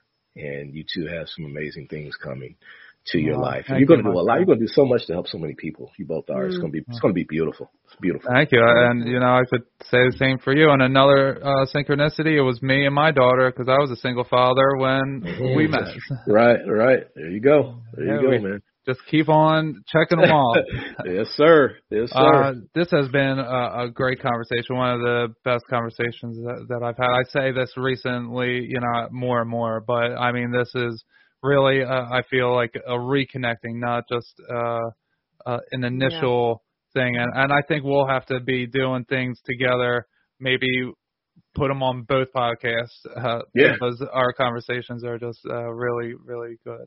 They are, man. We- We're going to be doing some work together in the future. I think you said that a little while ago, but I think the father has some plans for Yeah. for Mm. us to do, man, on on a on a pretty pretty big scale. So get ready. Yeah, for sure. Uh, do you want to let my audience know where they can find you? Yeah, absolutely. So uh, the Hidden Gateway podcast. Uh, my website is uh, thehiddengateway.com. Uh, YouTube channel as well, the Hidden Gateway podcast. You can find me there. Uh, and uh, also have a few vi- videos or you know or, or podcast episodes I should say on BitChute that uh, YouTube will not allow. Gets really deep, like ones with Robert Kennedy Jr. as well as David Icke. They are on there. People want to check those out, and uh, stay tuned for Tangelic a bit later this year as well. And uh, yeah, it's it's uh, been a fun ride, and uh, my email address support at thehiddengateway.com if people want to want to chat. Would love to love chatting with people, so that'd be cool too. So.